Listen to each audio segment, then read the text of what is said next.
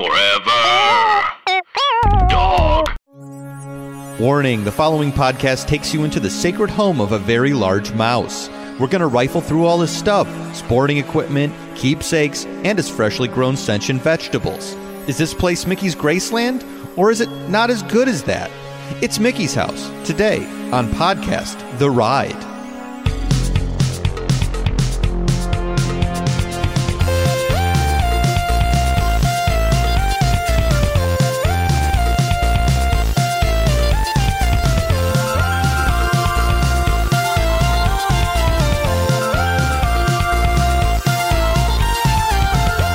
Welcome to Podcast The Ride, the podcast about theme parks hosted by three very good boys who promise that if they're about to swear in this episode, they will instead stop and say, oh, gosh.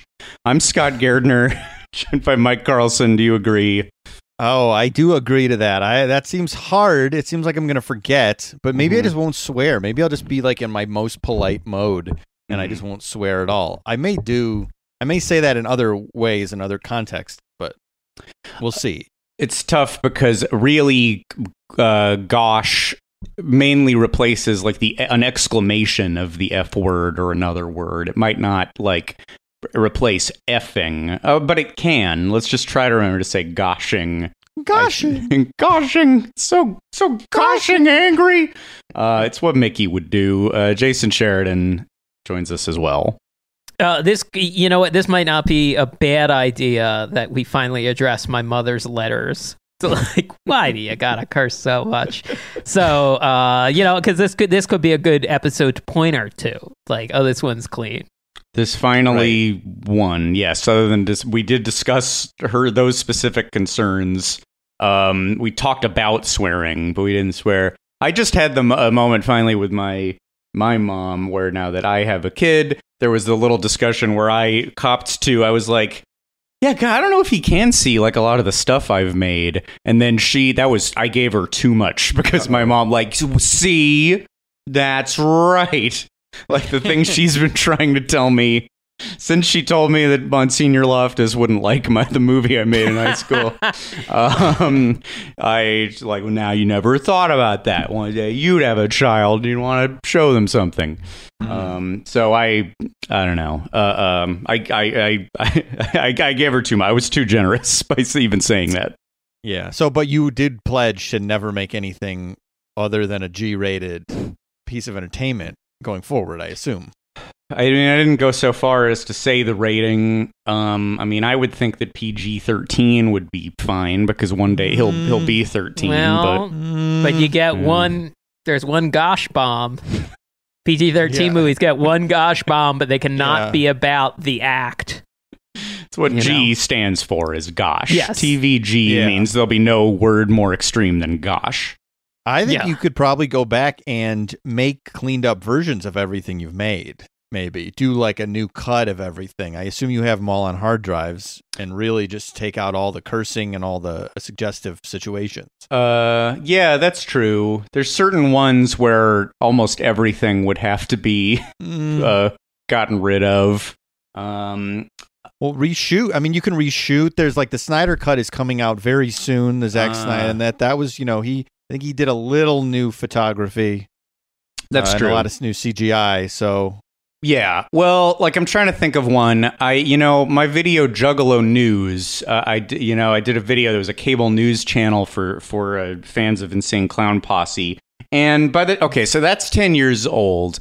By ten years from now, the Juggalos and making fun of them will be still unbelievably relevant. And I'm gonna Yeah, want yeah. my son to see that. Um, and even though they swear that, and that's part of the joke, they can't. Yeah, I, that's not gonna work for him. So yeah, I can round everybody back up, and or at least like just film film new lips. Just uh, film some some face painted lips and drop them on top of the people we can't uh, we can't get anymore. Yeah, like in the you know when George Lucas redid some of the from the uh, the special editions for Return of the Jedi, he found that woman, the Green Woman, in Jabba's palace again, and Mhm. he just put her back in the makeup, and it was like nobody noticed.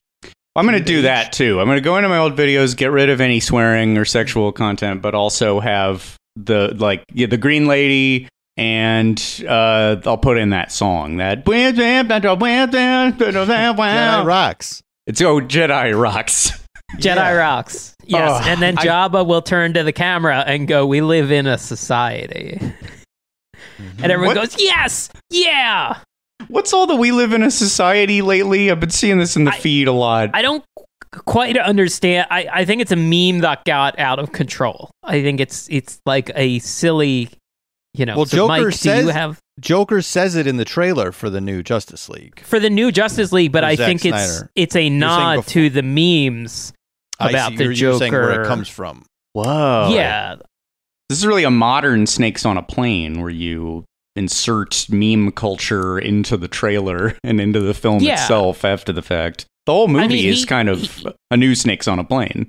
yes, it's kind of a massive snakes on a plane. Yeah, It's it's an edge lord meme. yeah. Jason, what's an edge lord?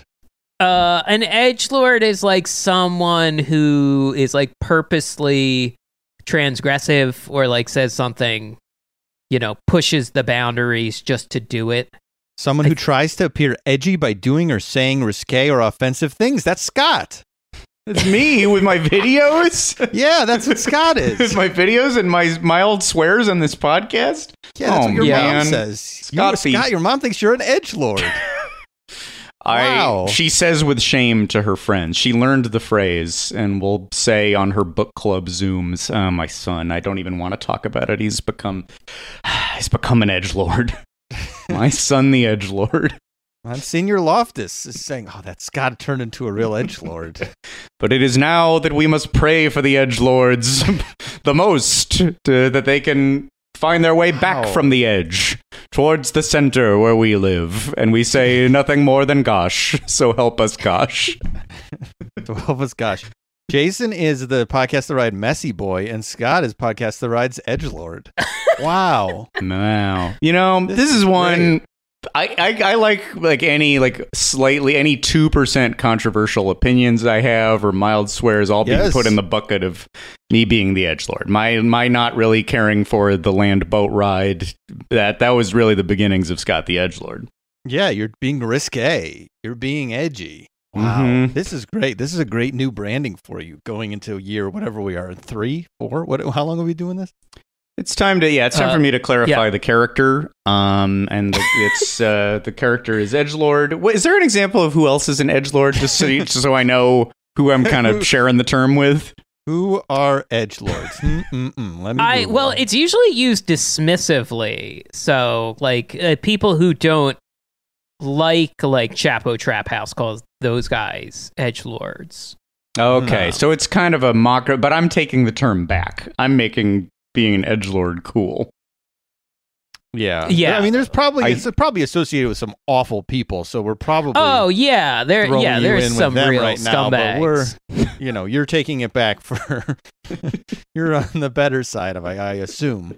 I'm moving We'll the see. edge. I'm moving the boundaries of the edge a little, to a little bit of a gentler place. Um, Yeah. but yeah, but still, I am. I, the, I'm on the edge of a, a slightly less far edge. Um, we talk. We talk about me being an edge lord in an episode that's about Mickey Mouse's house. Mickey Mouse, the time. original edge lord, telling people to go soak their head fresh boy. I mean, I in the old comic Mhm. strips, the old Floyd uh got I always mispronounce it. I think it's Gottfried's. The old like uh, daily comic strips, he is always pulling a gun. I mean, back in the Mhm. day, like a gun used to be a lot more like an axe or a screwdriver. They were just kind of sitting around in the tool shed or like in a drawer or something. Yeah, that was not as big of a deal, I guess. Yeah, But I don't. There's. I have it's not. I did not seen any firearms in the current iterations of Mickey's house. Mickey's house, Mickey's country house, or the more generic meet Mickey's. I've not seen any gun racks. No, I don't think so. Not even like a silly cartoon gun with eyes or something. You Yeah, see like a, a lot of his belongings, but oh yeah, yeah, not not that, not the like fun bullets from Who Framed Roger Rabbit, but uh, Mhm. yeah. So They- he he hides it, I guess, if he's got one. I think he probably Yeah. has one. They have a gun in Lonesome Ghosts when they're ghost hunting. I'm pretty sure. Yeah, they have a yeah they have like a rifle, Yeah, yeah. a double barreled shotgun. I think. I, can't think remember so. who wields it. Maybe Or they all have one. He will in the old west, in, in an old west, but but you sort of like assume that that he'll have a couple couple revolvers or whatever. Yeah. There's not Um, really a good gun store in Toontown, if I think about it. That really Mm. doesn't have. That's not one of the facades there. It's got to be. It's like an underground thing. Like one of the stores is a front, like the fi- not the maybe not the five and dime, or maybe the back of the. But like maybe once in a while, if they make a mistake, that conveyor belt with all the gloves and all the fun items. Oh yeah, um, yeah. Just like by mistake, uh, once a day, one of the gloves has a gun dangling down. Mm-hmm. Yeah, that's probably right. Uh, it would be funny. I mean, if they made Toontown, I'm sure in the '60s, uh, for sure there would be more cartoon guns. There'd be no Mhm. doubt about it. Um, Cigarettes. yeah, Um. Yeah. it's too Um, modern. But really b- odd old timey condoms. Or like, condoms were weird in the '60s, right? You'd have to you'd have to imagine there was. Well, by the sorry, Jason, your mom can't listen to this. Uh oh, that's me. Hey, the edge lord strikes again. Edge Lord. Uh, in old movie, in the, I feel like it's always just like in period piece movies, they're always like, "Oh, what do you need? What, are you a sailor?" Like, there's always jokes about sailors using them. they were only for sailors. I, yeah, I, The only You know, people being risky, past. going from port to port, having different Yes. uh, affairs. I assumed it was a full body piece of clothing or something that you that that's what it was in the old days. I don't know. I don't have any information. I'm just guessing. It was sort of like a full like pajama set you would have to put on. some a sort of belt, condom would be. what was that? some sort of Some belt, kind of belt. belt, a diving bell. You're a full diving bell. Mike. Are we just thinking of a diving bell? Possibly a doctor would have to administrate it. Would have to would have to put it on. Yeah, yeah, it's made of Oh. copper. There's a bunch of bolts in it. yeah. It was yeah. It's a whole to do. hmm A, cartoon condom would be insane because cartoons are already so bendy and squashy, and uh, that's kind of what a wanna- condom does already. I look. I don't. I haven't read much Fritz the cat, but I assume it's in there. I assume the oh, the information is in there if you want to. Is- uh, If you want to read about it, I'm sure they Fritz, did that. Fritz the cat is for sure some exhausting edge lord bullshit. Like Oh yeah, yeah. all That was before edge lords were cool. That was long ago when edge lords were annoying. Before me. Oh Right. yes. Well, before you took it the term back and made it cool. Yeah, not like Taking the it exhausting like Robert Crumb, um, uh, Haight-Ashbury comic bullshit. I Hmm. see. Yeah, yeah. Um, let's let's explain the the episode a little bit in case you don't know. Uh, in in in several of Disney's theme parks, there are opportunities to meet Mickey Mouse, and you do this uh, by going through Mickey Mouse's house. This is uh, I I want to say Disneyland and Tokyo Disneyland, where it's kind of the same uh, version. It's it's carbon copies of the same house, and uh, for a long time you could do this in Disney World. Not anymore uh, but in a land that changed names three times. Uh, it was Mickey's birthday land. Then they wanted to keep it going past Mickey's birthday, so it became Mickey Starland, and then it became Mickey's Toontown Fair. Um, but uh, it's been a, a, a staple of parks. Uh, throughout the years, the ability to to go into Mickey's house, the the dream we've all had of Oh. rifling through Mickey's belongings. Yes, it was. I, I'm sure I've said this on the show before. As a kid, uh, we did get to go to Mickey's birthday. What, what was it called? Mickey's birthday fair? No, Birthday land. Birthday land. birthday land. Jeez, Yeah. losing my Mhm. mind. Yeah, we did get to go there in Florida, but when I saw Toontown, I was like, oh, they're all their houses. I want to go through Mickey's stuff. I want to go through his rooms. The idea of it was awesome. And yeah, you got a little taste of it in Florida, but it was never didn't seem the same. Well, technically, did everyone come across the the phrase Mickey's country house? Yeah. That this was the naming. Okay, I I listener, please correct me if I'm wrong. But the idea being that once Toontown opened at Disneyland, they started referring to uh, Mickey's house in Florida as Mickey's country's house, country house, as if that is his vacation home, and Toontown and Disneyland is his main house.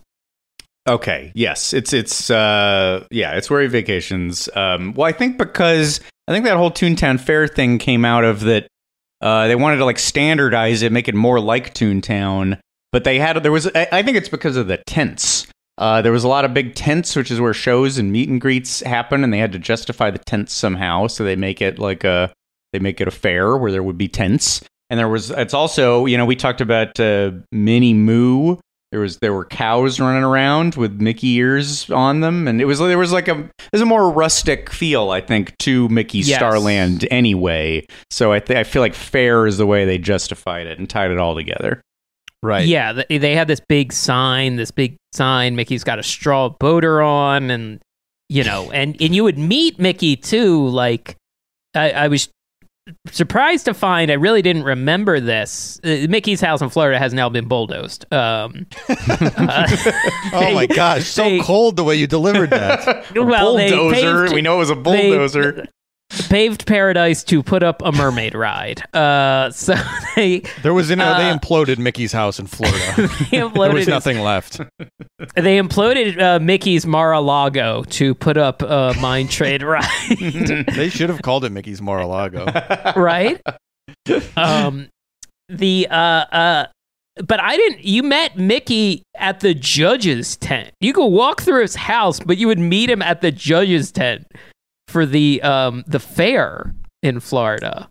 It's the judge's tent. Yeah, here's a picture. You met him at the judge's tent. He's giving out blue ribbons. Meet 'Cause it's a Mickey fair. in the judge's tent, and he still Yeah. has the straw hat. Or what'd you call the hat? It's not just a straw hat. Oh, a straw boater. straw boat. Boater. Yeah, that's that kind of hat. That's Hmm. the sort of like Dapper Dan turn of the century. Um, it's a, that, you know that's the that snazzy hat from a hundred years ago. Back you own one, yes. Jason? I You have have, like a I have like a a crappy like Halloween town one I bought for a bit once. Bought for like a UCB show once. Okay, but, But you're it's not like- wearing it regularly. Do you think when we come out of this pandemic that maybe you could get finally like fully like just dress in character 24/7 and wear that or Uh you know, I've got I've I've acquired some pieces. Maybe that's another Oh. one. Maybe that's Oh, That's interesting. You're thinking about this. You're thinking about like a post-pandemic kind of reinvention identity. Uh, you know, uh, it's maybe it's going to be the roaring twenties. That's what everyone's saying when we come out of quarantine. So we're all going to have a lot of fun. We're gonna all have boaters. We're all, all Yeah. gonna be wearing boaters for gosh, for God, for gosh sake. For gosh, for, God, for gosh sake, that's right. Um, Okay. I, I'm Some- seeing. I'm looking at prices on boaters. You don't have to uh, spend an arm and a leg. You can get a decent boater seemingly for for less than twenty, but you could also have some very luxurious boaters for more in the sixty range. And Gucci sells a boater for four hundred and seventy dollars.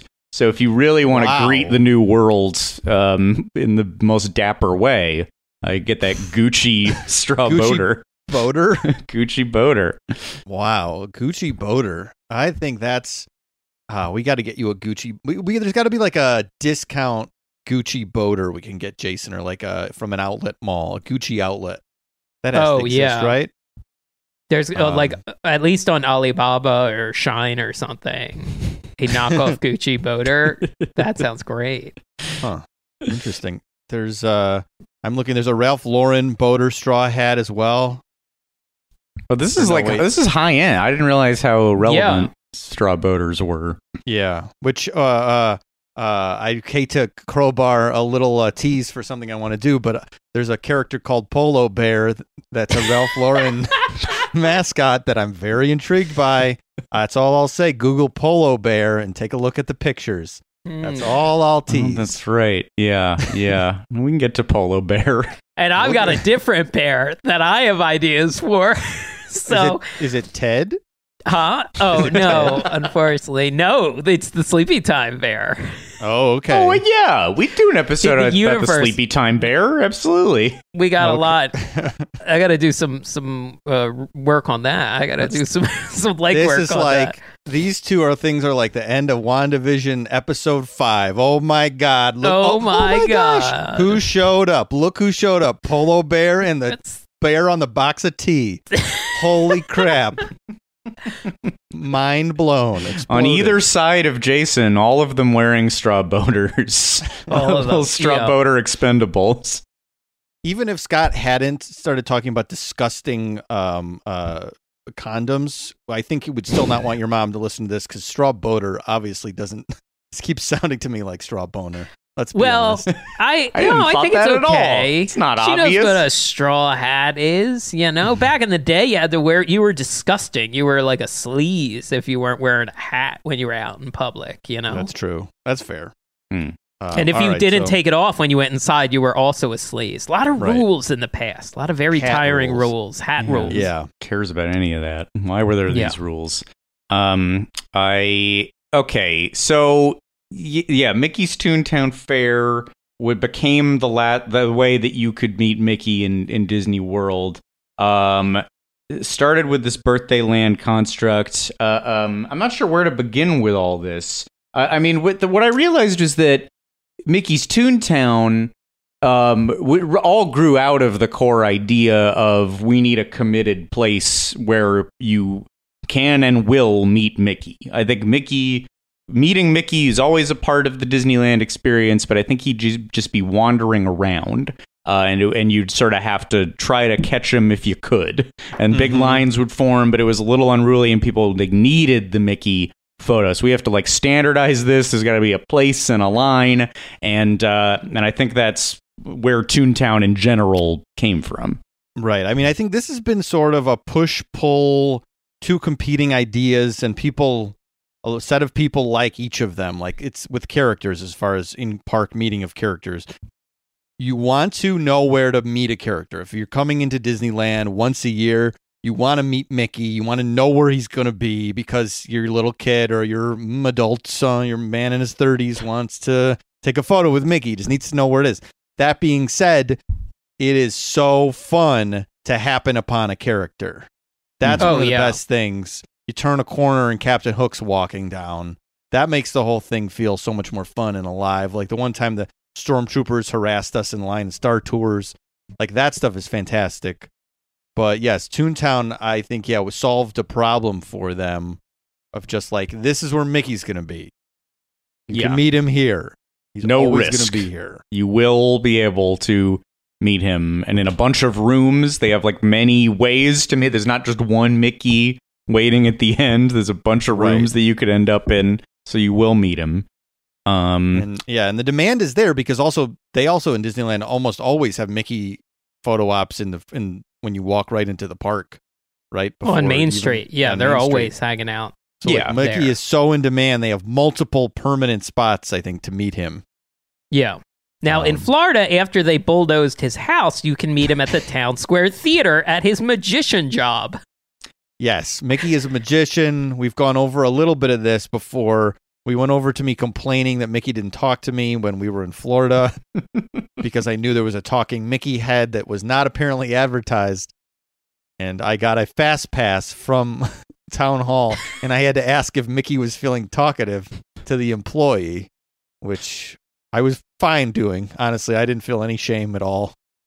That you had to wait in a separate wait in the like complaint line like everybody's Mhm. there because they have so some problem uh the the spaghetti at tony's was too cold and then you said mickey is not talkative I said, I saw online that Mickey talks to people. There's a head that talks and it blinks. And when we went in there, it didn't talk or blink. And they were like, okay, well, um, it's not all because I can't tell it. It was not officially endorsed. It was not endorsed. It was not officially advertised. It was still testing. So they couldn't, they couldn't acknowledge what I said was true.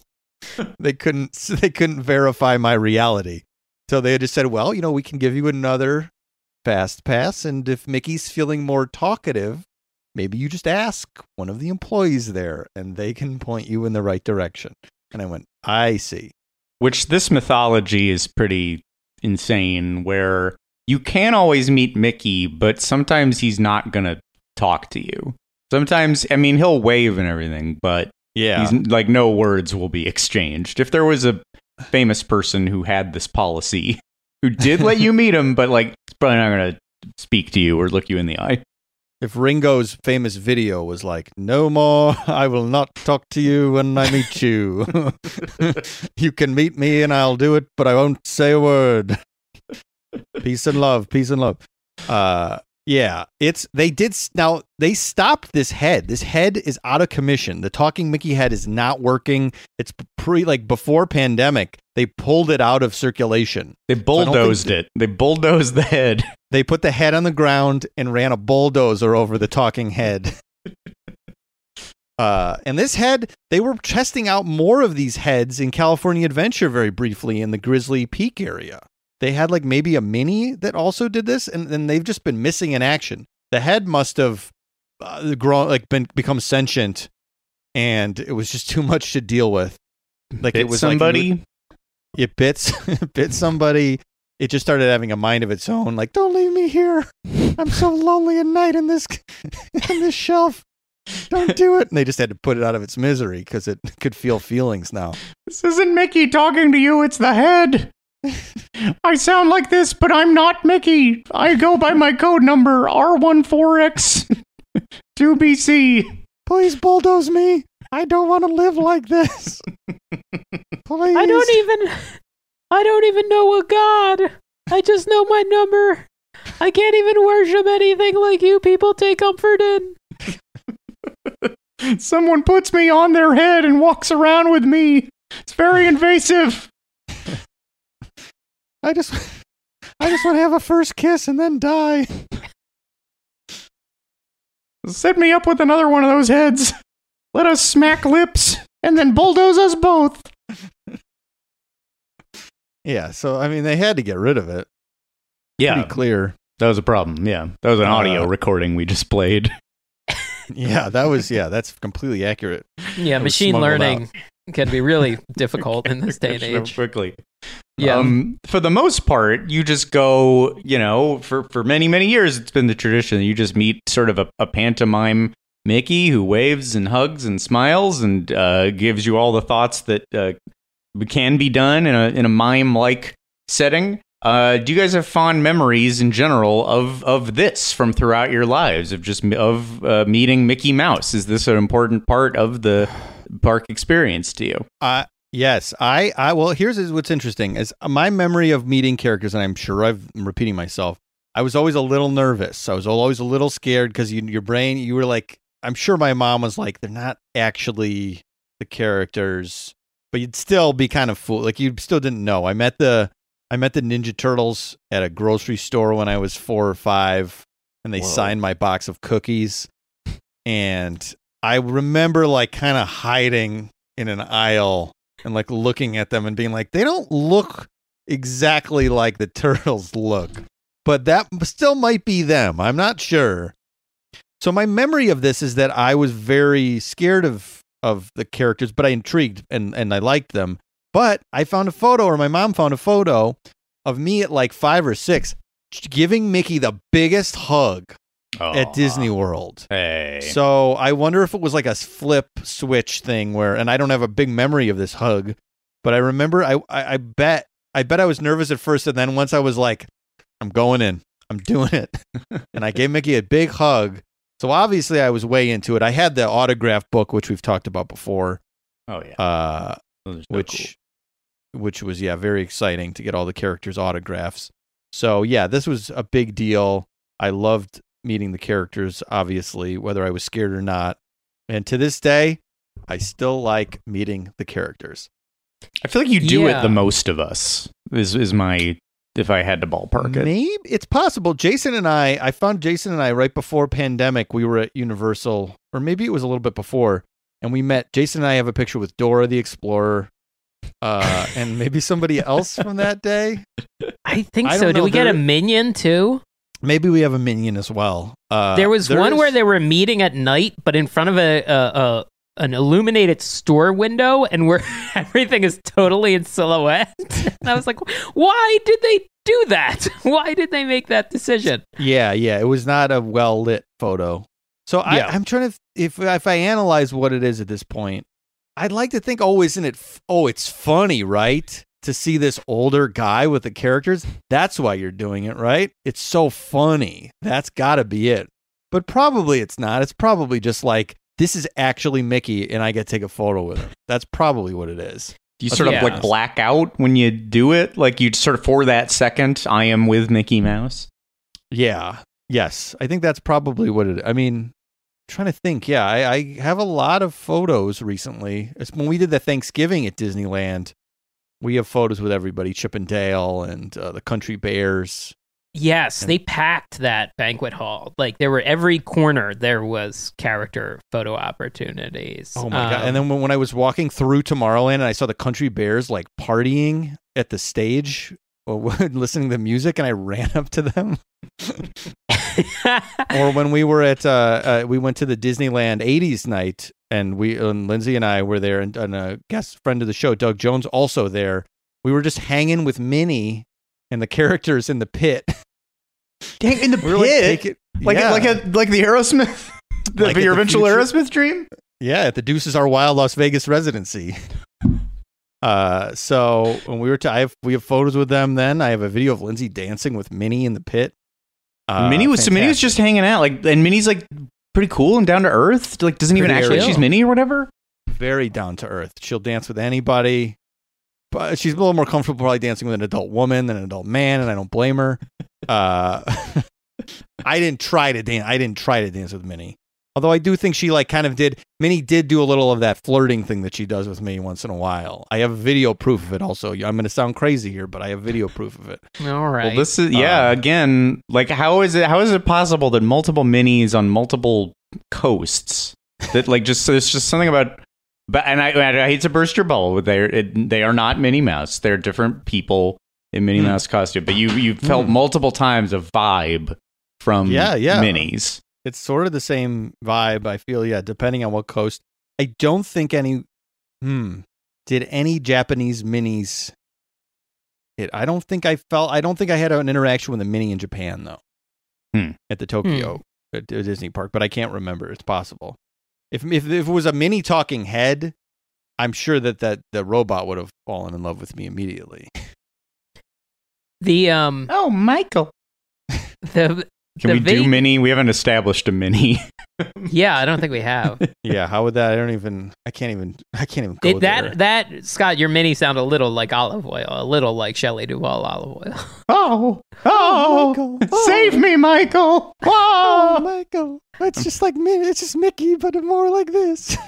More worry. Well, I'm doing uh, uh, Edith Bunker is what I'm doing. Oh yeah, that's oh, good. sure, yeah. my big character memories, um, the the one that both my parents always tell the story is like when they first took me to Disney World. Uh, and I'm sure I've told this on the show before, but I I was terrified of everything. I was scared of the rides. I was scared of the characters.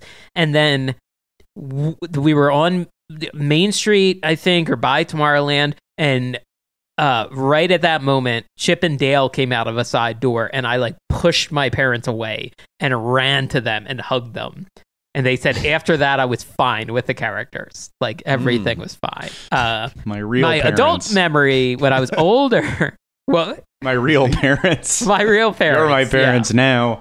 My guys. Um, when I when I went to Disneyland for the first time, a college friend was was visiting with us. A few of us were out here doing internships, and one uh, friend was just visiting for a few days. And we were going to Disneyland, and they said the only thing I want to do is go to Mickey's house and meet them, get the photo taken. And so, like, we all right, that was not a big request. So, like, after lunch, we went. You go through the house at the very end. Um, you, we all got our pictures, and it was super fun. I did not remember the immense, impossible architecture that the uh, Mickey's house in Anaheim has, where it's like, well, technically you are still indoors, but you've gone out of Mickey's house, and now you are going into a barn and a screening room, and it's a rare instance of Disney doing uh, inside that represents outside, but it's daytime. Like that, I did not Oh, remember until we I watched through a bunch of video tours. You go through his yard, and it's and it is even the, also now we've we talked about Toontown Fair is more like country folksy, but in Anaheim he also has he's raising animals, he's raising chickens. There's a like Yeah. big farm component of it too. Well, they Yeah. both have the movie barns, or some reference to the movie barns, which is a nod to like Walt making early animation and his like uh, barn. hmm Mhm. So, um, but yeah, it kind of the the Anaheim one, uh, Disneyland has like a full screening room component. Yeah. Yeah. The Anaheim one's very extensive. Scott, do real quick. uh, Your uh, your love of ca- mascots? Um, I, I feel like it's never been like a primary thing. I know, like when I went to Disney World, I got so many. I filled up that autograph book, and uh, I have a really specific memory of um, King Louie trying to convey to me that he did not have opposable fingers and could not sign an autograph, and him like trying to point at my mom and show his hands, and that's a sort of hard thing to convey, and she got it. Oh, okay. I guess I'm still disappointed in a way. They didn't figure out I, if if if multiple characters did not have opposable fingers, so they'd give you a stamp. There's sometimes characters had stamps. Um, Right. So I guess I really cared about that autograph book and was very proud of it. And I've said at some point that eventually Jay Leno signed that autograph book, which I got to Yes. track down. Um, and he signed it with a little like his his signature. I'm sure you could find that on eBay or on headshots or whatever. Has a little like squiggle of his face, the big chin. Um, so that's a good one to have. Uh, very much like the Disney characters would do, or maybe they Yes. draw, they add, try to add some flair, or put their shape in it. Um, so that that autograph book is a very cherished item. Um, have I ever talked on the show about when I met um who's the cat in Pinocchio? Figaro. Oh, Figaro? The uh, the mean cat. the tr- the one Oh. trying to lead him the wrong direction. Oh yeah, they have. Yeah, what are those? Those There's like a fox bags. and then a cat. Didn't we we met one of these on one of those Star Wars days, I want to say, the three of us.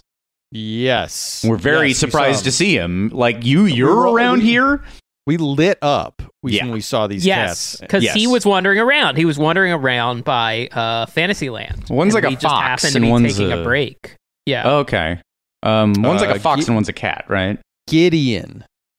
Okay, Gideon. Uh, um. Mhm. all right. So yeah, I uh, there was just something where like Gideon's I think thing was to like mess around with kids.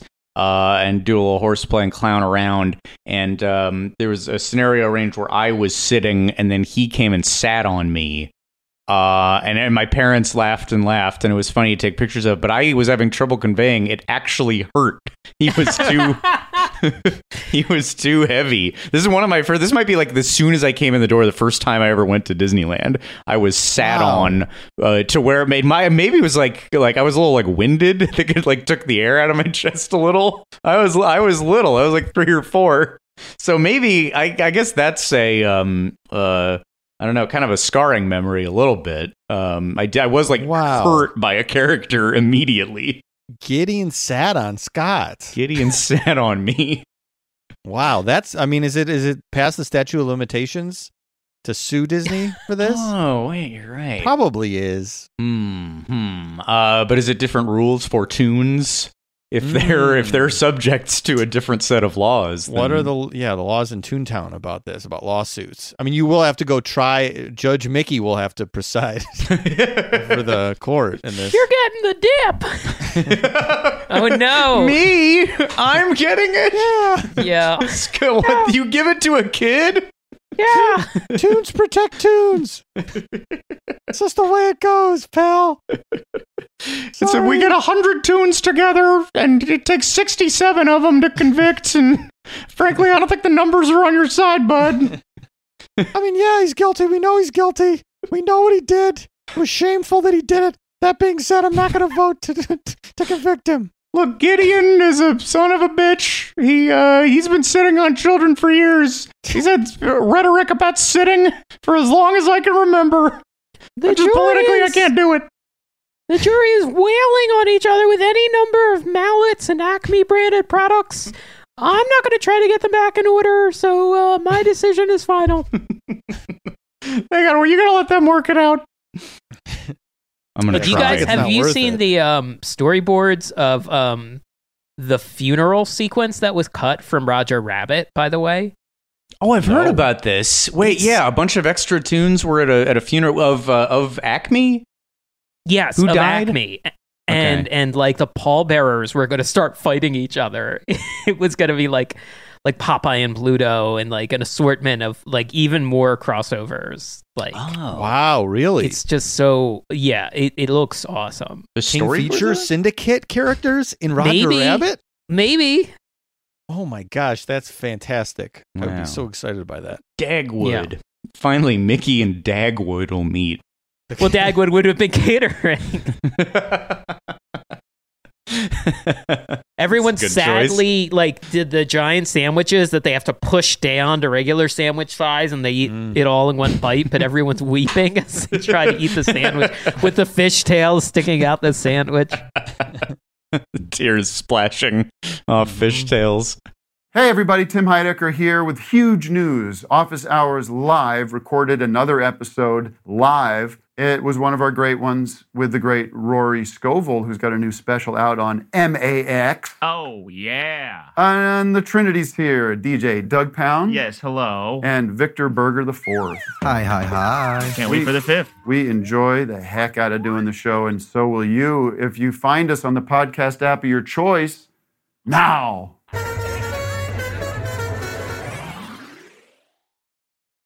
Um, Yeah. I okay. So this well, let's talk about like the actual play. Uh, the, let's I think maybe as a base, the Toontown House, which is also in Japan, um, where yeah, it's like it ends up being it, it essentially is like a queue to meet Mickey at the end, but it is a queue where you go through his house first. Um, the there's a lot of fun stuff in the house. I think I was I was looking at details and remembering stuff I enjoyed. Um, I like that.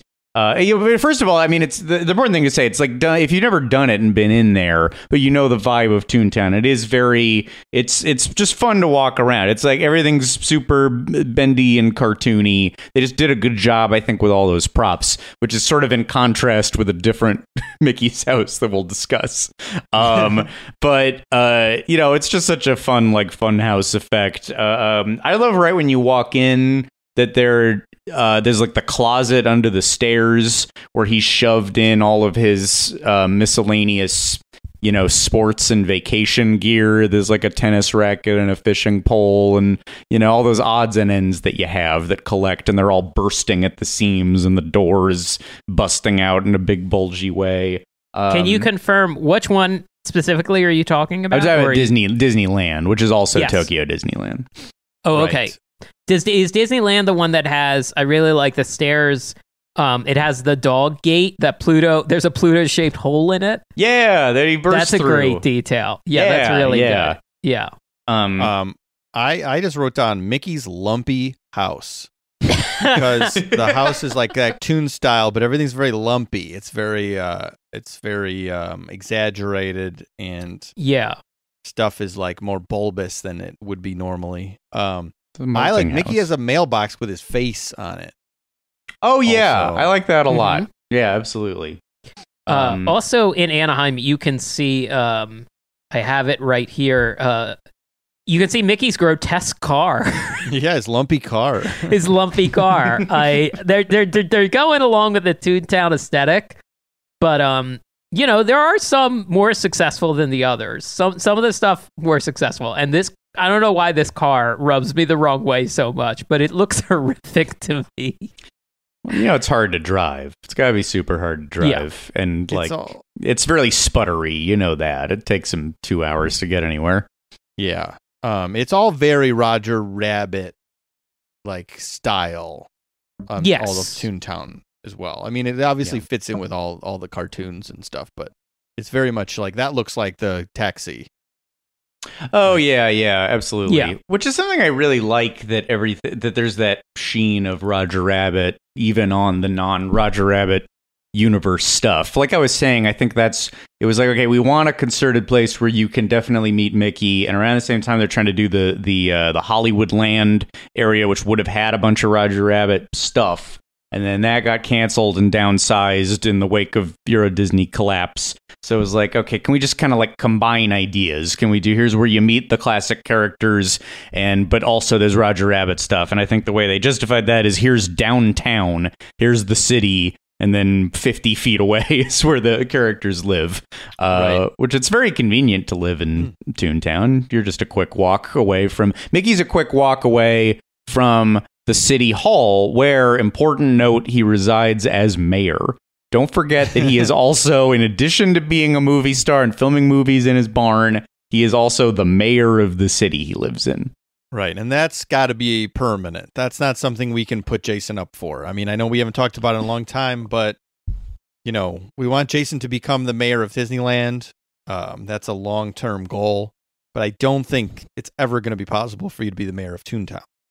I, you know, it's it's clearly a lifetime appointment, and uh, yeah, I'm not. It's, it's really dicey politics in Toontown. You know, it's like Yeah. Chicago. It's like your stomping grounds, Mike. Chicago. Some really of dicey, course, long time uh, entrenched forces there. of course. There's a Um, cartoon Emmanuel, the the the other Emmanuel who is a toon. Um, Yeah. Hubert Emmanuel Mhm. runs things with a with a lumpy grip. A lump- Yeah. uh, it's going to be interesting when they open up the Runaway Railway in Toontown because that's a, that's the different art. That's the new modern Mickey art style.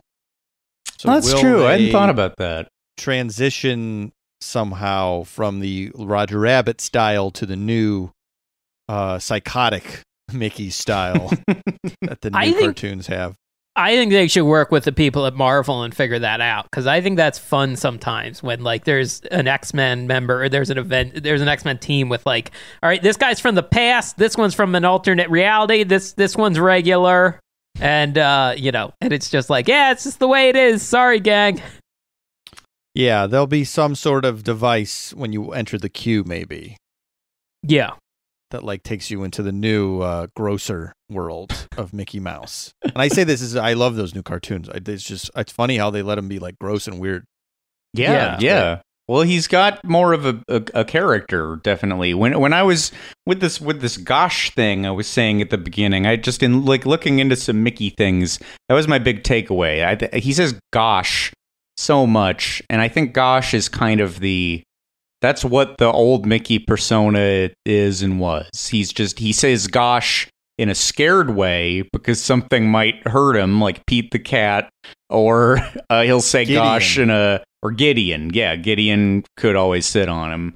Um, and or he says gosh in a like humbled he's like amazed by things like oh gosh his like uh you know he's he's proud of his achievements and his standing as the mayor and um uh, of everything uh his his accomplishments at Disneyland Right. Um, Yeah. But the the character, I mean, the character is different. I feel like the Mickey of Toontown is that humble Mickey who would just get like overwhelmed a little bit, but he was like a real solid, nice guy. He didn't Yeah. freak out too much. The new Mickey is like very neurotic, very freaked out, prone to having like anxiety attacks. mm-hmm. Uh, he's impulsive, uh, reactionary. because it gets really manic he just he's Manic, like yes. all of yeah uh, all over the place So uh, it's interesting. We'll see. We'll see if they'll what they'll do. We'll see if there'll be any. Maybe the answer is nothing. If the answer is I'm putting too much thought into this. I think it might be Chuck E. Cheese rules where there's as many as five Chuck E. Cheeses in a single location at all times. Right. There's like one bowler hat Chuck E. Cheese costume somewhere in the back room, but then it's like the new skateboarding, uh, guitar playing Chuck E. Cheese on stage. Mm-hmm. Although maybe there's no because we're hearing this, they're taking the stage characters out, so um, they're few and far between. I think at this point. Well, they're just they're a ghost kitchen operation at this point. That's the, true. Yes. the point of Chuck E. Cheese. There's no Mhm. characters. There's no games. Um, they're gonna move into Buca de Beppo, just like Guy Fieri, um, soon enough. Um, you enjoy that experience? We talked about the the. There's a tweet about this that uh, uh, Guy Fieri and Robert Earl, the owner we talked about, the owner of uh, Buca de Beppo, they've teamed up, um, and uh, he's leasing space out in his uh, less and less used Buca de Beppo kitchens, including the one at City Yes. Walk. Well, they they had a relationship already because Robert Earl is like one of the money backers for Chicken Guy. Mm. And that was the main reason I had read an article about this. Um about he was opening these ghost kitchens and I was like, "Wait, does that include the City Walk one?" And I looked it up and it was on Postmates. So Jane and I ordered it. Um overall, uh, you know, there's a lot of fine print. I almost tweeted this as a follow up, but I was like, oh, I- this will inevitably come up on the show. Um. You can't customize anything. So sauce squat, there's no sauce selections. You get whatever sauce comes on it. That's crazy Um, to me. Anyway, go ahead. I know, I know. Uh, the chicken guy sandwich is is still pretty good. Um, I I went. Uh, I took a big swing. I tried the burger topped with mac and cheese, and um, Mm. I am uh, still feeling it. Uh, I knew. I, feel had like a I feeling you would bite. be. yeah, it. I, the worst part was that they put lettuce tomato uh, on it too, and that went on top of the mac and cheese, and that is a weird t- combination. the lettuce, that doesn't work. That's yeah, strange. and it it kind of made the bacon soft too. I don't. It it would it all tasted pretty good, but it. I have not eaten big portions like that usually during quarantine. I think when I cook for Mm. myself, even when we get takeout, I don't eat Fieri style portions. So uh, stick to the chicken sandwich. The fries, uh, I would, if you like kind of like double fried fries or fries that are battered a little so they're extra crispy, um, they're they're a pretty good version of those. Uh, that's that's my roundup about it. So stick to the chicken guy uh, sandwich. That's you know that's the long lesson. They When also op- offer this terrible cheesecake that Mike and I had in Vegas once. You can get that delivered to your home. You, you're talking about guys cheesecake challenge? yes, Yeah, we did. Ch- we did uh, take the challenge on. not like his you best lost. work. Not yeah. We lost. Uh, will we still be able? Will like when Buca de Beppo opens uh, fully for dining? Will we be able to be like order from the secret menu and like wink at them and get a chicken guy and Buca de Beppo? I, that's a good question. Yeah, I don't know. It's, it's it's a it's a brave new world that you can get, you know, chicken guy delivered to your home if you are near a participating Buca de Pepo. The Encino one. Did you just call Um, it I Peppo? just heard that Peppo or that Did P. I say the Beppo? I, P. I spell checked the Beppo multiple times. I kept going to the website to make sure I spelled it right for the tweet, and now I knew I messed it up. You're not going to get that by us. No, no, no. Any slip up, we will definitely say it. I'm sorry. Um, That's fine. That's fine. That's right. Uh, uh, okay, back to Mickey's house. Um, so, uh, yeah, th- there's any anything else that we like in the house that's fun. You you really see a great number of de- details. You see his laundry room. You see a big assortment of uh, what he's washing his clothes with, which is just fun little gags to look at. Like one like four oh eight and a half. Um, there, there's fun little names to all those. Yeah, there's uh well, it's I understand why they did it, but it it has some implications for Mickey's world. All of Mickey's chairs are hard. They're all Mhm. solid and hard to sit on. Yeah. So, let's just extrapolate this. Mickey sits on hard chairs. He owns hard chairs. None of them are soft. What do you what, so is- what do you want a chair to be like in his house? I want it to be cushy. I want it to be something you could relax in and not just like a slab of whatever that is. You know, That would- and I, un- they're, you know, kids are going to be in. I get it. The Yeah. Imagineers wanted to spare like kids spilling ice cream or I can't have Jason spilling fabric. ice cream. Mr. Jason spilling ice cream. Yeah, after one day, that chair would be like a toxic waste. That chair would be just unmanageable. Right, but now it is canon that Mickey is some bizarre character who doesn't like sitting on soft things. This is now canon. We know it. You So that's think part of his world? canon? Uh, okay, I, yeah, I'll buy that. I'll go with you on that. I like do- the yeah, I second do think- floor that you can see from his. There's an, an implied second floor between the stairs and the first room you go into. There's like a balcony. Oh. Yes. Um, you can see a little bit of it on the video, the walkthrough. There's a good like 2017 walkthrough that I was watching. Yeah, Um, I am disappointed you can't go upstairs. Uh, I would like to see everything up there. Um, but I you want to know it. if the bed is hard? Well, it seems like the bed in Florida course appears to be rock hard. The bed is of course rock hard. It would have the- to be rock hard. There would be no a way. rock hard bed. Yeah. it's it would be rock hard because that's just what he likes. That's canon now. Could it be that weird, you that is say. how we in the three dimensions process this? Maybe it's soft to him. Hmm. Oh, I see what you're saying. Interesting. So since we're not of that world, we feel the way our molecules mix with the molecules of the chair or the bed, it makes it feel Yeah. hard. But the molecules of a Mickey or any other toon, it makes the chair soft. I see. It's possible. Look, it's possible. Like it might bend and bounce as soon as you lay down on it. You know, like the like it Right. it would squish for him because he's squishy. Because he, yes, if two squishy things meet and then squishiness happens, but if I mean humans aren't squishy, so Mhm. if a, a hard human meets a hard chair, then it's just it all stays no rock give. hard. rock hard. the chair's rock hard, Yeah, and your spine gets hurt unless you're squishy. unless you're squishy. Yeah, okay, we solved it. This is all being played as evidence somewhere in several years from now. they left behind a tread these deviant edge lords hour after men- hour. These men This- said this episode was the one their parents could listen to. Can you believe that, ladies and gentlemen of the jury? Mr. Gairdner, will you reread your own words from 20, uh, 2021? Um, Mickey's bed is rock hard. exactly. I I- rest my case. I am an edge lord. Other edge lords aren't cool. I'm making edge lords cool again.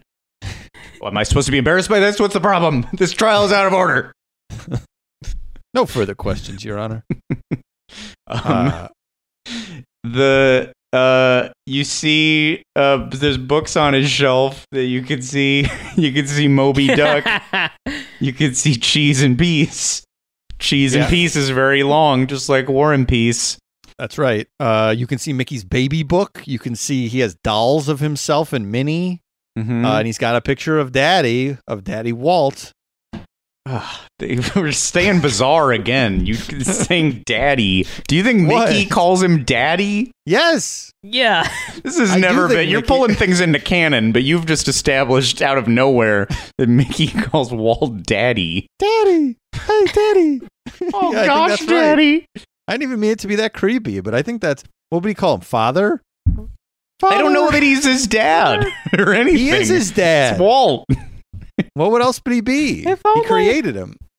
If Um, only he didn't love cigarettes more than me. Iron Man calls Stan Lee his father, his daddy. Oh, God. What? Did that happen somewhere? Mm, I don't think so, but maybe. Maybe. Iron it Man has a very conflicted fa- uh, relationship with his father, with the other Stark. Scott, all your characters that you've created over the years, you know what they call you. You mean wait? You mean uh, like so me too with my aforementioned videos? Yeah, all those characters, your Moonbeam City characters, you're their daddy. Hmm. So Chrysalis Tate calls me daddy. The That's the right. Juggalo character, Crazy Thug Nuts, calls me daddy. yep. That's correct. yeah, nothing weird about it. Just a I- fact. I don't know if I was supposed to say any of that. Crazy Thug Gosh. Keep it G rated. Keep Oh, it yeah, okay. Mhm. Gosh rated. Um, and I will try to not think about that. All these characters are somewhere. They're all somewhere. uh, uh, yeah. The uh, Moonbeam City is now available, by the way, or will be available, on, I believe, on Paramount Plus. And as we know from the Super Bowl, Paramount Plus uh, takes place on top of a mountain, on top of Mount Paramount, where James Corden and Beavis and Butthead and Dora the Explorer hang out. Um, so they're up there too. Even though Eyeing each other. Food ran out weeks ago. Who looks the most delicious? Oh, god damn it. SpongeBob is going to eat Dazzle Novak. Oh man. There's these characters nobody cares about. eat the one seasoners first. you gotta warn them. They're weird. Yeah. They call that guy daddy all the time. Thousands dead on Mount Paramount. James Gordon, the last to go. James Gordon ate them all. The Thousands of World cartoon War Z characters. zombies turning on themselves. Oh, the humanity. um, I uh, th- there's maybe something to, to talk about just before we get too far, and something I don't want to miss in this episode and devote some time to. Um, and that is this. Um, Toontown is where all of the characters live, and they all have houses that kind of reflect them and their style. Even Mickey's house is a little bit, you know, a little bit yellowish. It sort of like looks like colors he would wear. Donald's boat looks like him. Uh, uh, Goofy's bounce house even looks like it. So, all right, so all the characters are there. They have their little uh, characteristic houses, uh, and then and so uh, of course you got Minnie's house as well. Minnie a separate house. Mickey and Minnie live in separate houses next door to each other. Um, uh, interesting, noteworthy. Uh, is this the way that um, uh, couples should be more often? We go beyond just the separate beds into that you have separate little houses, um, but right next door to each other for easy visitation. Mm-hmm. Mickey and Minnie are lovers, but not married. I think that is the canon. Yes. Yes. And it's not like Duffy and ShellieMay who have there's just a platonic love, a perfect love, but it is nothing there's no sexual connotation to it at all. Mickey and Minnie's love, I think, is sexual in some way. So I but I don't think they're together. So it would make sense maybe they just live on the same street. That's when they they first met each other because of just proximity, which is how so many of us meet our partners. It's just we're by them at work, at uh, at play, at school, you know, whatever. That's how that happens. So I think it makes sense that they just sort of met. They happen to live near each other, and now they are together. They were neighbors. They were among the five people who lived in this one neighborhood. They were the two mouses, the two mice who lived next door to each other. There's a lot of expectation that they would get together. Do you think that it's ultimately a little hollow? Are they paired up just because they're mice and they were the only mice in town? It's possible. I mean, yeah, it's uh, it's is it like uh, they were together since they were in high school, and you know it was just sort of just perpetual motion is the reason they're together. Possibly. Now it's there's a tradition. I mean, now there's an expectation that they have to be together because they've been together for so long, and they're the faces of these of this giant company, and people would feel let down if that wasn't the case. So I think Mhm. there's a lot of pressure on them in a lot of different ways to stay together. But they, yes, they they, you know, I think you know, they like their own space, maybe. Yeah, yeah. Yeah. I mean, having if you could arrange two little houses next door to each other, I could see the appeal in that. I don't like yeah, I don't want any distance from Aaron, but how awesome would it be to have two little houses? You'd still visit each other all the time. I just think that's hard to arrange. I think one house is tough enough, let alone t- but I mean, it's this seems like more like what happens in like a, a like you know your your leisure worlds, your like uh, elderly communities. People have little Mm. just little pads, Yeah. and the and they Or they go a- visit each other. They hold hands and watch TV. Right. Or very eccentric rich people. Like the the couple that I thought of that it's like, oh, they lived across the way from each other is not one to emulate because it was Woody and Mia. So uh Okay. That all was- right. I'm That's sure what there's some old Hollywood, like as, as as like the golden age of Hollywood. Um, you know, more and more books came out over the years. You you hear about weird like relationships. Like I don't, you know, people always talk about uh Spencer Tracy and and um and Hepburn, Katharine Hepburn, and um, but that he never he never divorced his first wife. Like they they had a very odd, you know, kind of relationship. They had a professional one and then a, ro- a romantic one, but it was it was very much a product of its time, where it's just like, Hmm. well, I can't get a divorce, you know. They could. So maybe Mickey and Minnie have a weird golden age of Hollywood like sort of thing. That's when they came to prominence. It makes sense. Yeah. yeah. They played by those rules, by weird 30s rules. So you think Mickey was quietly married to Clarabelle the whole time? Still is? Still Oh. is. Yeah. I think that's what Jason's implying. I think Yeah, that's c- pro- I think that's likely. Yeah. So it's a whole yeah. I mean, who knows? Is, could Mickey and Minnie's love be sort of an arranged marriage type of a thing? Could it sort of just be for show at this point? And like Mickey and Minnie have other boyfriend and girlfriends.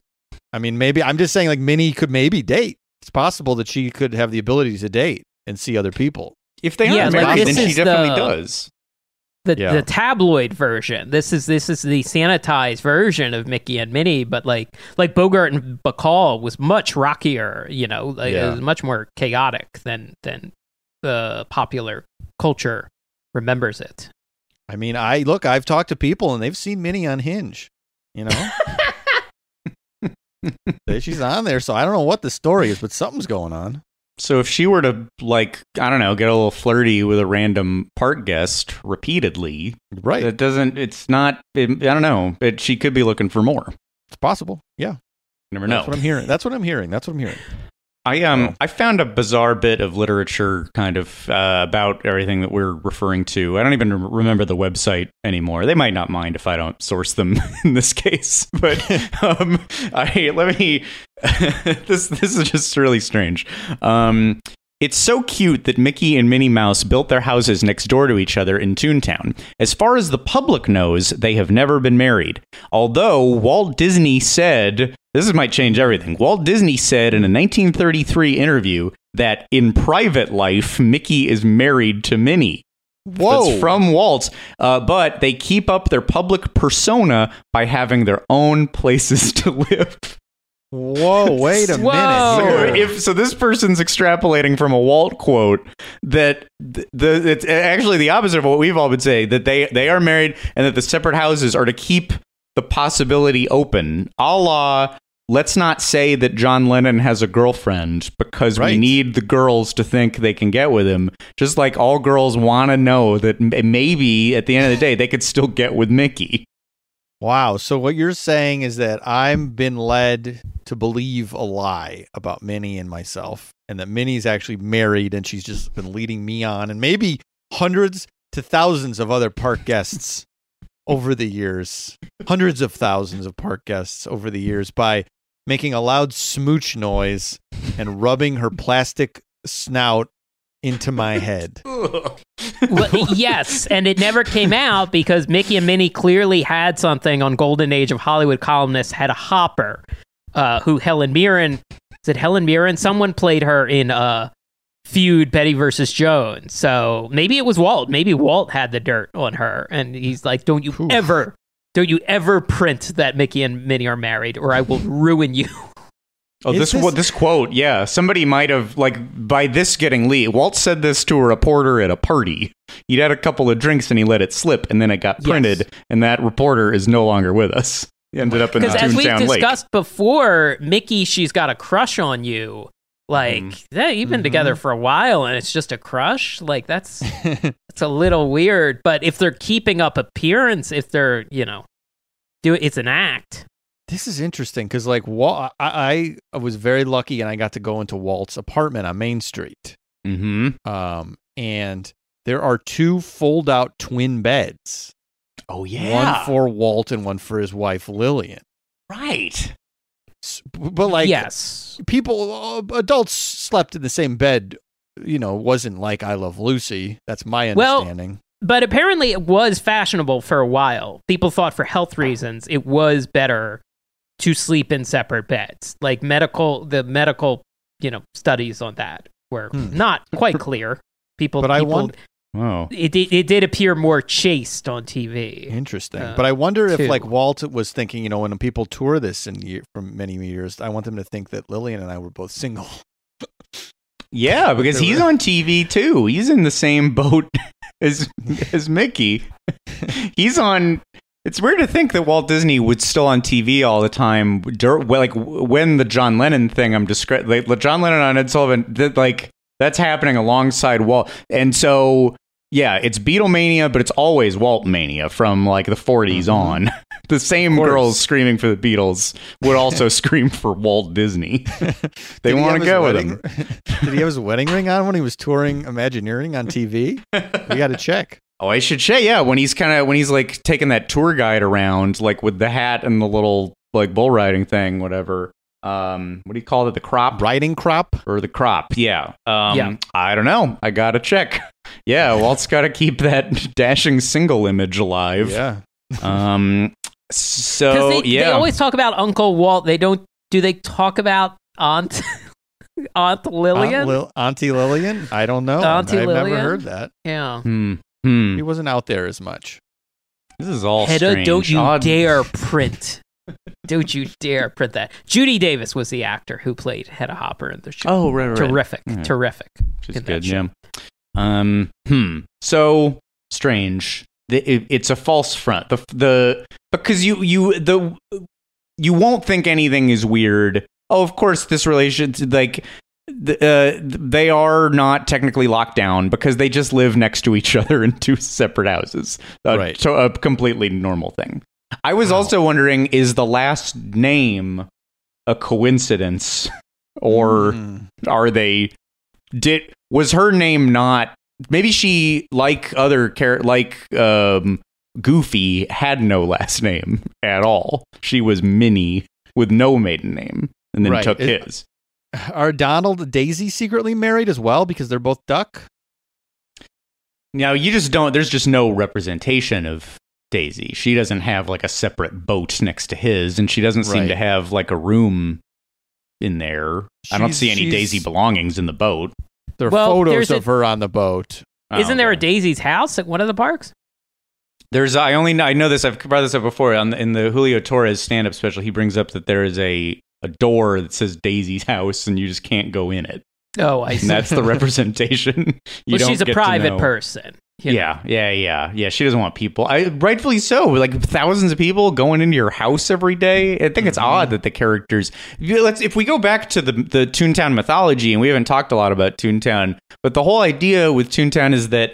Uh, what, what the Imagineers are selling to you is that it was always there. Like when Disneyland opened, he also like got put in a little gated community for the characters to live so that they could be close and like come out and say hi to everybody. So it's not just that, you know, uh, Toontown opened to the public in 1993, but it was always back there.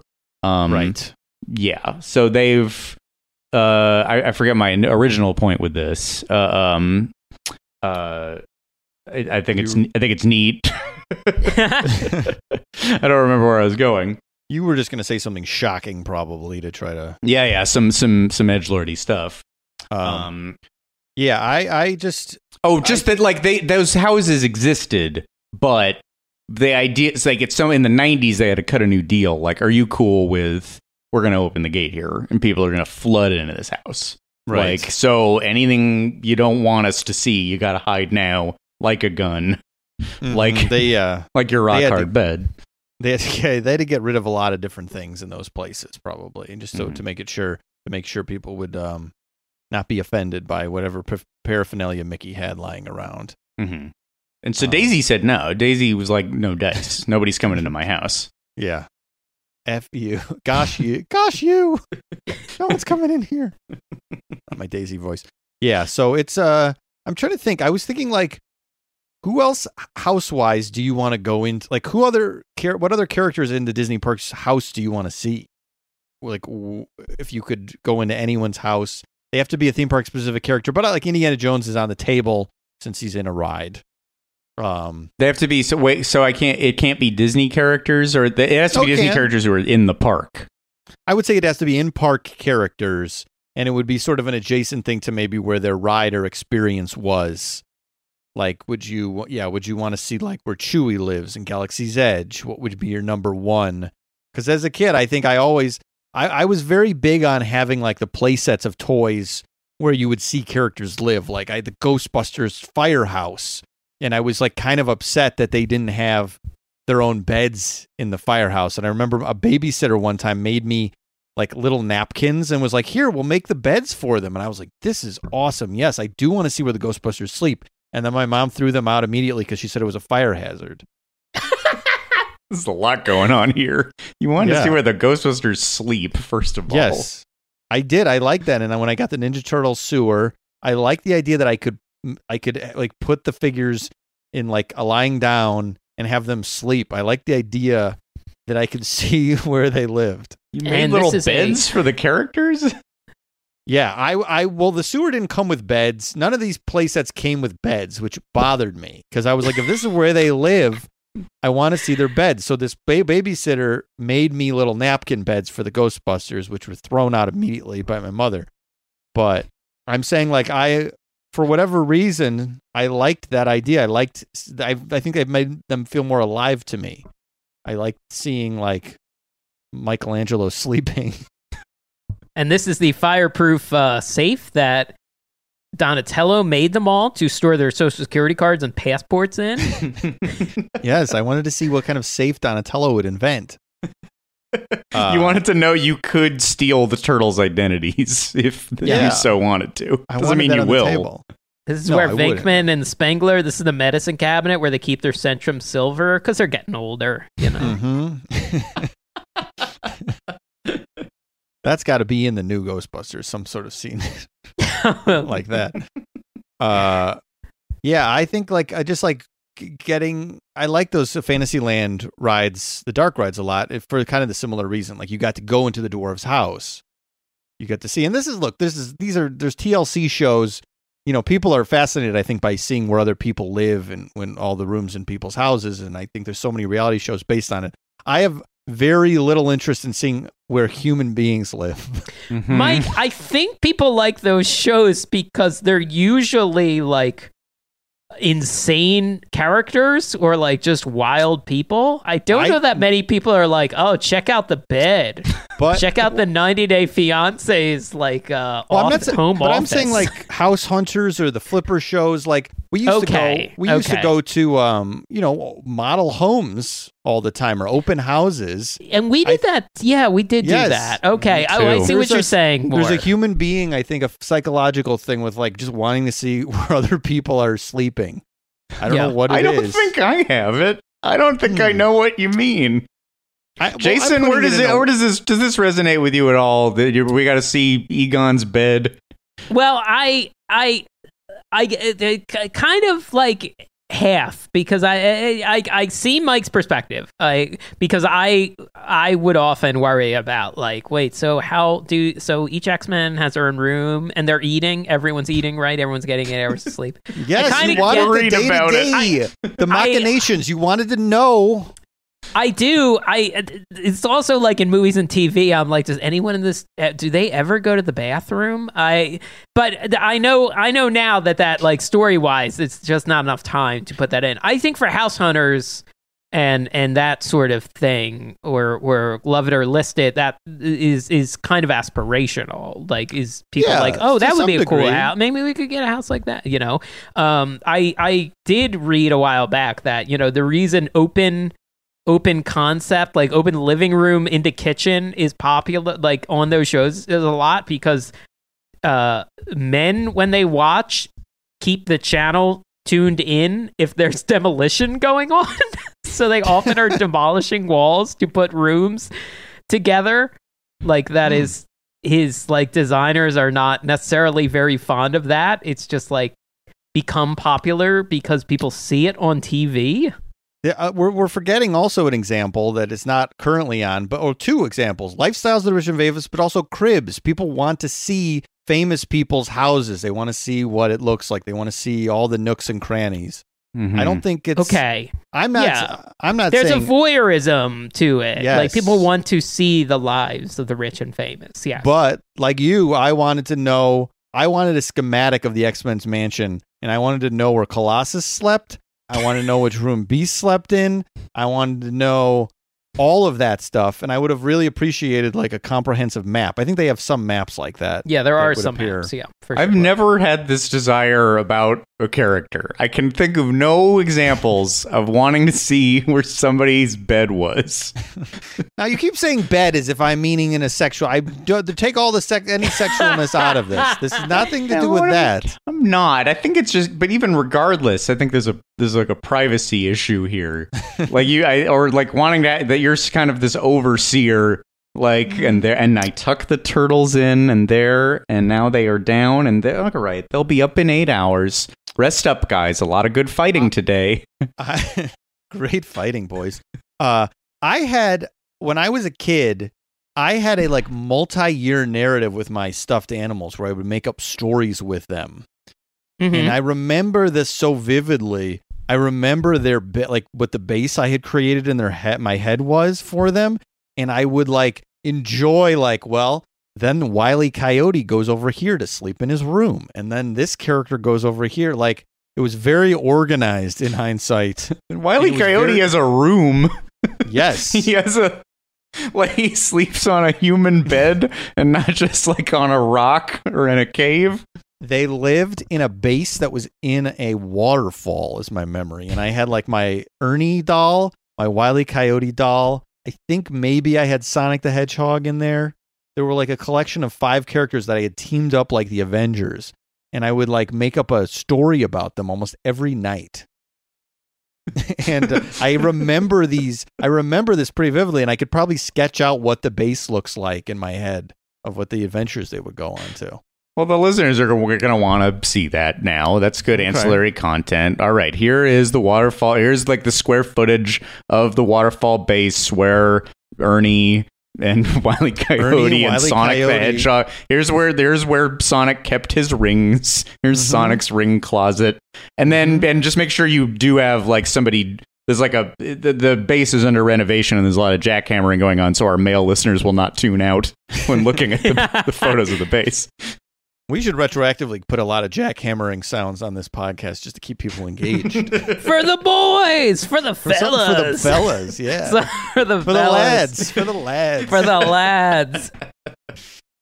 I uh you kind of share I think a sensibility with I it never boy I never go wrong if I end up in my little podcast research on disney.fandom.com Ooh, which always yes. has some odd odd bits of writing.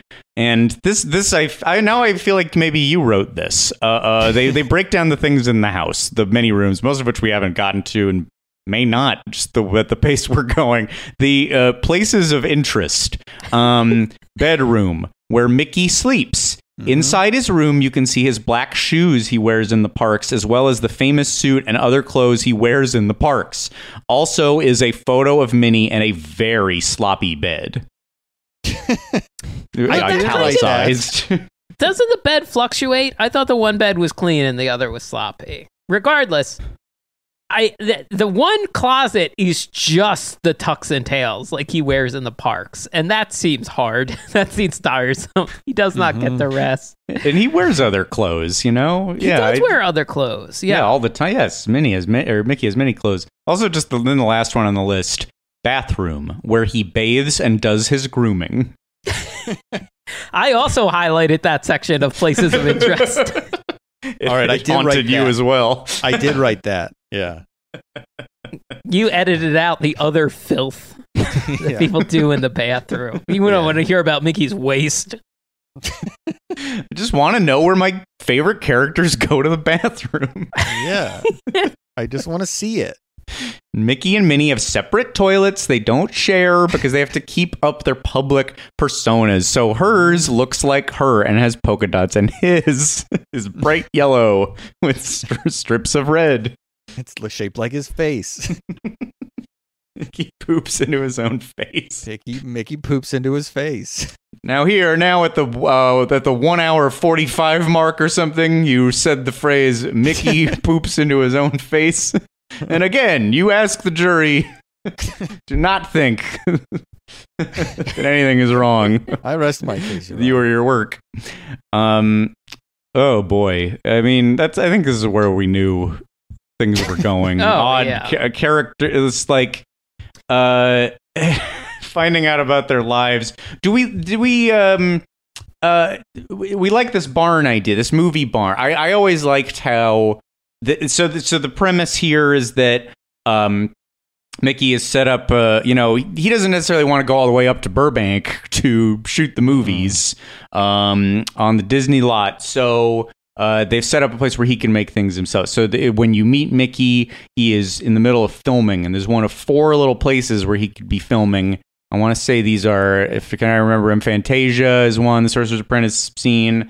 Uh, Mickey Through the Looking Glass is one. The band concert is one, which was what that one ride is based on. Um, the the the Silly Symphony Swings and uh, Steamboat Willie, which I like because it's black and white. I always I, that's the one I wanted to get when I did this as a kid, and I don't think I did because I like that the set is black and white and they make his clothes black and white as well. I thought that was clever. Yes, that's. Cl- I I have tried. We've only done this a couple times, honestly. Um, and I I've never gotten that one. That one seems like the most fun to get.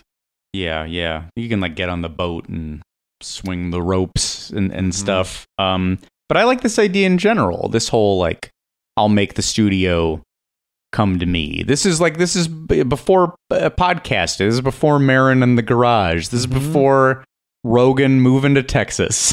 This is Yeah. he was uh, very industrious to like, you know, he like I've made my money. They can come to me. I was talking you to. Oh yeah. No, go ahead. I was, I was, I was, I was, talking to Robert Rodriguez. I like took, a, I looked around like his setup down in Austin, and like It's great. He doesn't have suits bothering him, you know, breathing down his neck. like that's what you want. Just like the freedom. you know, you can get catering from Captain Kids every day, and it's right there. Yeah, you should come out, check out the facility, shoot whatever you want. Yeah. Let's just like make something crazy, like just for us, like just to knock Hollywood on their asses. I've been making a lot of experimental films in my garage too. Nobody's gonna see them. It's just for me. Yeah. You're not. Uh, no, I love I love this idea. Mickey's got a great idea, and he's got the money to make it happen. Um, and he can work from home. Yeah, he's working from home. It's a better way of life, better quality of life. It's You know, great. was- Only being at home and doing all your work from home rules. I think we've all learned this. Yeah, we we Oh, love yeah. this. We love it. We love doing this on Zoom. It's not going back, by the way. I take back the country bear. I take back that country bear promise. It's gonna be on Zoom. Sorry. Wait, no. Yep. We're sticking to no, no. I love Zoom now. no, I we mean- have to do this. I've turned the corner. You and Jason can get together. But I'm 20 be minute commute. Zoom. Commute. Save on the commute, you know, save on the gas. I feel like Jason's know. gonna be on Zoom too, though. So We've all just gotten to, we're all just going to do it from bed now. all look at each other in our sloppy beds, our very Um, sloppy beds. I'm lying down. I put this on the ceiling. This backdrop on the ceiling. It's stuck to the ceiling, and I'm lying down. And I don't know, I don't wanna below explain it. I don't want to explain how it works phys- with the physics, but needless to say, I'm lying down. Like a toon house thing. Yep. Wow. Um, so yeah, Mickey doesn't have to commute. He was Good probably idea. just producing through the pandemic. He was probably at no slowdown as far as his output. Oh, sure. made a whole feature. Made a movie about Uh, lockdown because, like, you have to address it. You have to, like, it's an elephant in the room, and people want to see like my take on it. People want to be reminded of this time for the next couple of years. I'm pretty confident of that. They want most of their art to reflect it. We don't want to just forget. Um, I like this. I like all of this stuff too because it's another th- sort of childhood fascination of corridors and secret areas and surprises when it comes to how, like, the idea of a mansion. we- We've said this before, I'm sure, with like a secret room or a secret this. Like going into Mickey's house the first time, whenever I, I did it, which is in my late 20s, I'm sure, it was like, oh, whoa, there's this and the, oh, and this as well. Like, there's a real fun exploration aspect of it too because you think you're just going to see the the basics but no no all this stuff is is this there's discovery is what i'm saying which is fun The way it keeps going back and back, and I don't think I knew any of that. And I love that, like, it, it's kind of eerie, the backyard with the Yes. chickens. That glow is kind Oh, of yeah. strange, but it's a cool room. I was watching a walkthrough and, like, man, I would, I, I would absolutely would like to go be in that room again. I really like those chickens. Those are some good, like, plasticky 90s Mhm. animatronics. And isn't there, there's like a, uh, there's a gag with carrots, like that a carrot disappears and a gopher pops Mhm. up or something like that. Yep. That's all nice. Um, and mickey's mickey's overalls are there which looks like he left his butt in them Like- oh yeah, or just kind of like, like- permanently they're stretched to a, a butt degree. yeah and it says mouse kosh right Mouse, kosh, like mouse mouse, like kosh? oh. gosh, yeah, mouse Yeah. gosh. Um, seat. so- We should have said seat, or we should have said gosh. Mouse Oh, kosh, yeah. but gosh. uh so yeah i like all this all the detail is fun and there's like Yeah. a lot of stuff i missed i wish i was like oh this would have been great to go and then like write everything down Mickey's to do list. Mickey has a to do list pinned up somewhere. Oh yeah, is there anything interesting on there? Well, he wakes up at 5 a.m. and he commits to being in the movie barn at 6:30 a.m. Oh God, this yeah, guy. demanding. kind of brutal. Uh, um, water lawn, call Mickey, call Minnie, eat a balanced breakfast, play with Pr- Pluto, mouser-size. He makes time to mouser-size. Oh, it's really good. hard to build good habits. So, like, he seems committed, and I think paper to-do lists help me I, I, more than apps. I think if I write it down, I, I'm a little more likely to get it done if I write it down on paper. So, uh, yeah, I respect it. I Mm-hmm. like that he writes with he he writes like the in the Disney font with all the swirls Mm-hmm. and the W's done in the swirly way and the I's are dotted and the D, which it's like boy, it's insane to see an entire thing written that way. It's like seeing a big like Prince liner notes where there's so many twos and fours and U's. um, you really got to stare at it for a while to know what you're looking at. you know that's how you know it's a great art it's almost illegible when you see a whole page of it like the like the springsteen the the copies of his uh like darkness on the edge of town notebooks is chicken scratch it is almost Right. unreadable because they're just like throwing it out. They're not taking time to make it look nice. So, I mean, that's like that, that I feel like is the, mo- the most of what I have to say about. Oh, you know, one more thing. I, I really like that little. Win- so you get through, you get into the movie barn, and you're waiting for the the light to go on to tell you that you can go into uh, one of the Mickey little stages. Um, and there's this great uh like montage of it, it's it's old trailers basically for what it's you know 30s 40s style old timey trailers for the things that he's shooting mixed with all this interstitial stuff of Goofy and Donald working on the projector and like loading up the next clip and Mickey shows up in it at one point. You know what I'm talking about? Like all this like the like their shadows in the projector and the cue there?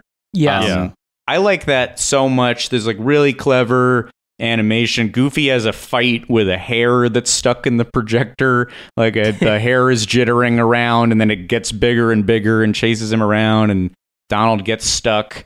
Um, I really like it, despite it. Like this is one of those things that made me a little scared as a kid. Like projector hijinks. I was thinking of like watching Gremlins 2 recently. Uh, when we talked about that Gremlins ride, like, oh yeah, anything. Oh, oh, you know, also, oh, the big one, the uh, from that Hitchcock thing in Florida when the birds interrupt the the projection when there's a bunch of bird shadows. I found that Oh. I I still Oh, find yeah. that kind of uh eerie and upsetting like Mm-hmm. that's you just trust that a projector shouldn't go wrong if any that'll always get me a scene where like the thing where something melts on purpose um always freaks me out things are very Yeah. wrong No, I think that all that Mickey stuff, like, there's so much stuff you would easily miss. I think just walking through here once, which is like any of the best stuff we always always talk about is like you would want to like hang out and see, you know, new stuff every time you go. And Yeah. it's like even yeah, watching this video again, and I haven't been in there in a while. I go, oh yeah, this thing is packed, packed with little jokes, packed with stuff, and it's like it still it holds up, you know yeah all that stuff. I think. It might be because of the projector, but it reminds me a lot of the. I mean, it was put in in the same era as the Indiana Jones adventure, and therefore the Mhm. Indiana Jones queue, which also just goes and goes and goes, and you lose sense of geography and where are you at this point, and what Yeah. building am I in now? Um, and it's so engaging, even though you haven't had the main experience yet. Uh, just every bit of it's been been interesting and exciting, and um, I don't know. They were firing on all cylinders. I think they they made this a, a very cool experience.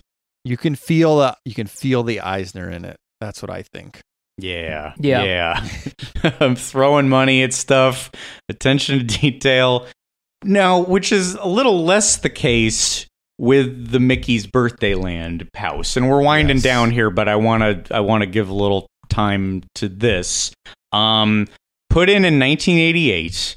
Um this was uh, intended to be kind of this temporary land and then it stuck around and got Townified and kind of unified with the one in in California. Um, but so it's it's Mickey's what 60th birthday, I believe. Um, so they did kind of like a, a little mini Toontown, like clearly like paving the way to Toontown, but l- a little less committed. Um, and there is a Mickey's house, and it's kind of lumpy. It's not as lumpy, but a little bit lumpy. Um, but the main thing is that you go in, and as opposed to the eventual Toontown version, it's pretty much just a regular house. Yes. And Um, yeah, I- knew this. I couldn't have articulated exactly what was wrong, but I had seen the pictures of Toontown in California, and then I went into Mickey's Birthday Land, and what a disappointment! Was- but but I love it now so Yeah, much. Uh, sure, uh, sure. n- Now it, it amuses me very much that this is the style of the house. And Mike, when you were talking about the chairs, about being disappointed by the hard chairs, I was staring at a photo that I had not seen. Uh, look at this black and white photo of Mickey in his Florida house. in a soft chair Mhm. in completely a grandpa's house kind of like uh, next to an unadorned fireplace. It's a plain room with nothing on the table and he's reading the newspaper. He's reading the funny pages. Is it like a modified like an especially cartoony disney customized funny pages? No. I can see from the shapes he's reading Cathy he's reading the regular comics They, like they grabbed an Orlando. Sentinel from Main Street. Yes, just that he's reading about like George Bush's recent policies. He's a, staying abreast on real world events. Um, so so I love this. I like the the not fun, not cartoony, and I wonder like. Was the idea to do all right? Well, Mickey's house, that's got to be a madhouse. That's got to be crazy. He's the craziest cartoon mind. We have to put, make it full of cartoon stuff. Uh, and then it got scaled back, and like, that's kind of just got to be a table or was it just like a lack of creativity from the beginning? Yeah, that's a good question. My memory is that you couldn't get close to things either. Like they were like roped off. Um, they're they're blocked off. Well, by the yeah. end of by the, by the time it was like Toontown Fair, it was a little more cartoony. Like they would add Yes. stuff. They that's when Yeah, they okay. put up like here's like a the fish that he caught up on the mantle Yes. and it's a big cartoony fish. But even I'm- I'm then, you couldn't go close to anything. I don't think. You couldn't go close to anything because you didn't really. You could just. This was like a walkthrough because yeah, you would meet Mickey in the judge's tent. Uh, the weirdest element of this is the kitchen to me. Did you guys look at the kitchen? Um, remind me. yeah, show us. Or unless you have okay. it. Uh, well, the the idea of the kitchen, I don't have it directly in front of me, is that it's a mess. There's like holes in the walls. There's paint everywhere because um they Donald and Goofy convinced Mickey to uh let them use his home for the kitchen remodeling contest for the fair. Demonstration? Are you- yes, is going to be that's before right. and after there was mini a handwritten kitchens. note saying as much. Oh gosh. Um, somebody want to read the note? Somebody want to do a Mickey here? Um, sure. Uh, take let me a see if I can read it in the Disney. Disney. When you boys said you wanted to enter the home remodeling contest by walking my to wait By Wait. making by making my kitchen look different, you weren't kidding. It sure looks different. All All right. All right. all right. Let's go. and then it smears, and then it gets see what it says. huh? This is him. This is Mickey scolding Donald and Goofy for messing up his house. Mm-hmm. Yeah, because there's paint everywhere. Uh, there's there's a hole in the wall. There, it's noticeable though that as you talk about just real stuff, the kitchen table and has just two folding chairs, like two regular ass folding chairs on it. I love this. I love this weird and and I think something that I like about it is that it it feels like how it felt to visit your your grandpa or your grandma at the time. like it, they like and, and I'll I'll show you like here's how the kitchen looked I think before this um this goofy Donald gag. like this fruit lamp and just here's some tea. It's not wacky stuff. It's just I got my tea, my my my teacups and my cozies and my cookie and my radio. No, it's not like a boombox. It's like no, it's an old, you know, it's what you hear Glenn Miller on. I listen to my stories and and then the like the what's on top of the the the stove. It's just like like these are products from the the 20s. Like his his sugar and his flour are like Mr. Henderson's old time goodness. Um molasses. Uh, like, I, and oh, you know, in my uh, uh, in my spice rack, I have a little plant. You know, I, I, I forget to water it though. It's so incredibly mundane. That sink, that's it. There's nothing fun going on with the sink. No, it's just a sink. It's a sink with like an old time cloth. I don't know what you would even call it, like separating the under sink. There's not even a cabinet. The red like and white checkerboard, yeah, just like a tablecloth would be. Like he's a he just has an old person's house, which I guess he's from the 30s. We were talking about him having these 30s dating ideals, but you know, Yeah, I got some hard is- candy. I've, you know, take get the, the little strawberries with the goo inside. You can have those. But tell me if you're not eating them anymore, because I don't. I buy those especially for you. So I'll save I'll save two dollars a week if if I don't have to don't buy know. them anymore. I don't know what runts are or nerds are. That sounds too outrageous of a candy for me. Those will get you hopped up. Just just some reg- just some Werthers. Just some Werther's originals. I said I'd never drink Sanka, but it is good after dinner. It doesn't keep you awake, you know. Do you want your third meal of milk and cheese? Come on, you're a grown boy. You need that milk and cheese. Uh, yeah, I I remember being so. I do. rem- I, I don't think I'm revising my own history. I, I remember being let down by not being able to go around and see stuff, and then either either before or after seeing Toontown pictures and going, yes, that's right. this is not. Oh, I remember. Yeah, I remember. Oh, Well, like look at the then look at the TV room.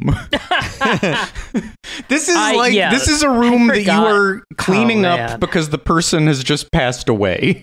this this looks. By the way, some of this stuff looks like Walt's apartment on Main Street.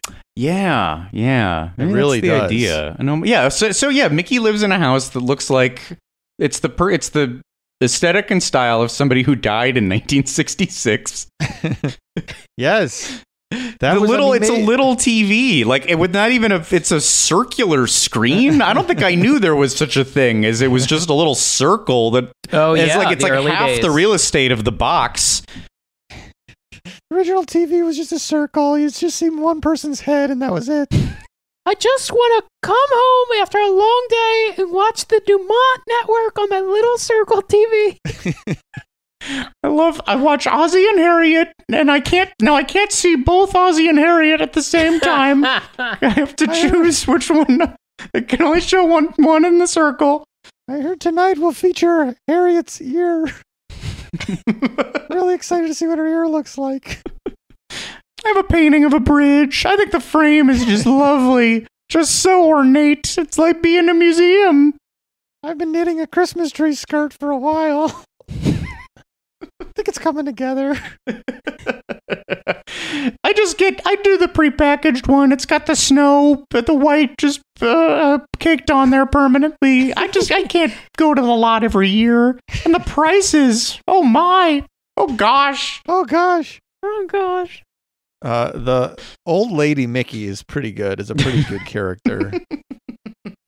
Do I'm glad ever you had see- illustrations because I didn't go back this far. I and I am looking at like 2011 Toontown Fair House, and I'm like, uh, when you first started talking about this, I was like, "Eh, yeah, you guys are right. It looks real normal. Uh huh.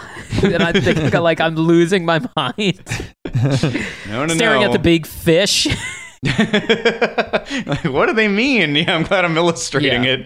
it. Um, it's a lot of fun. There's a big fit, but there's even like in the later house, he had like a crazy radio with a big smile, and there's eyes Yes. in the speakers. But in the original one, it's just a regular old radio, and he never from 1949. Well, Um, look, that's his country house. That's why they had to add that on at the end. It's Yeah. his country house. You know, he didn't put all of his fun stuff in there. That was just sort of a getaway spot to be reminded of the simpler times. Well, it's I guess it's like how you would rent a, a house and it was like a kind of all of somebody else's stuff. You know, like you go like like a vacation home feels kind of stuck 20 years ago because people aren't living there all the time. Yeah. Maybe that maybe that was Yeah. the idea. Do, do you think while Disneyland's been closed, Mickey's been renting it out as an Airbnb? Possible. I mean, I, I guess he has to live somewhere, but uh, yeah, you never see him there when we're at Disneyland, so he's got to have another house. Like I'm worried about spreading the virus that way, but you know, like it's a you know, it, what they're gonna do, what they're gonna do, and I, like I'm not going anywhere near it for months, and I got to make that money. So Freedom of choice. Uh, Mickey has been lying low in that Colorado town that was like, all right, everyone with a vacation home, get out. Stop coming here and spreading the virus. he probably perfectly recreated that Mickey, that Florida Mickey house in Colorado somewhere. there's that old lady Mickey house in Colorado now. That's where he's been hanging Oh yeah, until this yeah. whole thing blows over. He's he, he's hanging with Lauren. He's hanging he's with around Paul with Simon. Boebert. They all They're all in. Colorado. they were doing rapid tests. We're doing rapid tests. You know, we're feeling pretty doing- safe. Uh, It's like in April. right. The rap. I've gotten I've gotten food poisoning from Shooter's Grill three times. Okay, can happen anywhere. They're all. They've all been vaccinated since uh since August somehow. Oh yeah, the the Bohemian Grove super site, Yeah. the Davos injection site. Yeah. Are you going to tell me I didn't earn it? I've been entertaining people for God, what, a hundred years at this point? I mean, have I not paid my debts to you? G- give me it first. De Niro gets it, then Mickey. Keith Some people Richards. more important. I've publicly cast some doubt on the vaccine, but yeah, I got it. Yeah, okay. It's you know, like I don't really believe that. It's just kind of for the base. You know, you got to play to what they want. I'm just saying that the science isn't fully in yet. Meanwhile, I get, yeah, I got it. I got it. Uh. Yeah. so I um the bef- then just before we wrap up because we I somehow this this phrase has not been said and I cannot resist the opportunity to talk about something that's come up on the show before. I was so happy that it became a successful call and response. we did a live show, um, but obviously my favorite part of the house uh, is when Mickey needs to make a phone call. What does he do? I use the den. Um, I we've now we've talked a bunch about the mundanity of the house and maybe that gives you a greater picture of why I love this so much. This very flat phrase. It's just like if I need to store a box I use the attic. If I need to plug in Christmas lights I use the outdoor outlet. There's just no there's no cartooniness or comedy contained in the phrase. A regular my dad could say if I need to make a call I use the den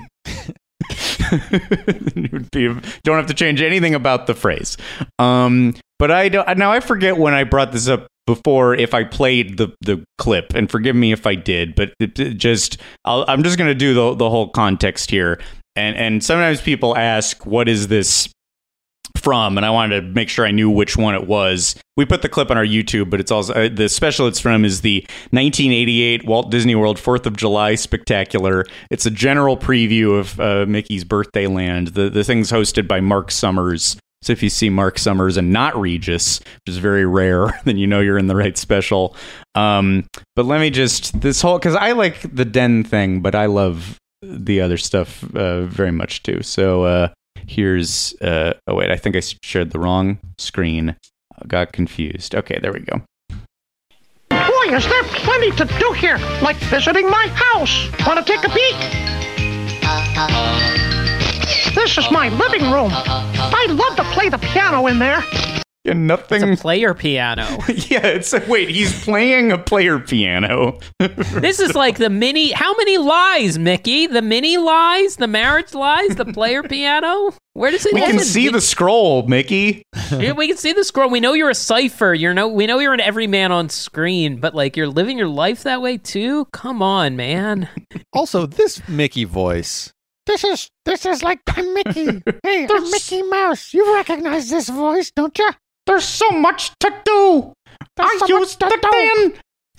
I don't. I feel you know we've done a lot of Mickey's throughout this. We've been doing a Mickey voice this whole episode, and I don't. I I would. Uh, I don't feel great about my. I'm I'm definitely no more than a C minus in a regular Mickey Mouse voice, maybe even lower. I think my. I think I do a pretty good, not right Mickey. I think when it comes to which would ma- I think this would make for a great SNL audition that because you got to do the impressions and if I said okay so this is Mickey Mouse but not like the one from the cartoons but like when they do a special and it was like not the right voice is kind of off like so anyway here it is Laura I couldn't hear I think Lorne laughed I'm pretty sure he knew what I was talking about Marci Klein laughed. I heard sure. Marcy but I don't know about. I think Lorne did. That If I have to make a telephone call, I use the den. yeah Anybody for a cheese sandwich? I mean, that's good too Pleasant dreams, everybody. that, that laugh? That's not even Mickey's. Ha ha. Yeah. You know the Mickey laugh? Ha ha. Confused with Pee Wee, I think. Yeah. I anybody It's a for a great cheese cheese. sandwich? a little aggressive. Like yeah, like escape, trying to like desperately. Those words are trying to desperately escape from his mouth. We need to make a call. I use the da- There's a, a pause as if the, a joke is coming or a pun Right. or something. Nope. No. Um, Hmm. if I want to brighten the room up, I put in a plant. Just if, if a pipe breaks, I call a plumber because I don't want to like you know you could like watch a tutorial, but like rather just leave it to an expert, and I can afford it obviously. So Like I guess cheese sandwich is like, oh, isn't that cute? He's a mouse. He eats a cheese sandwich.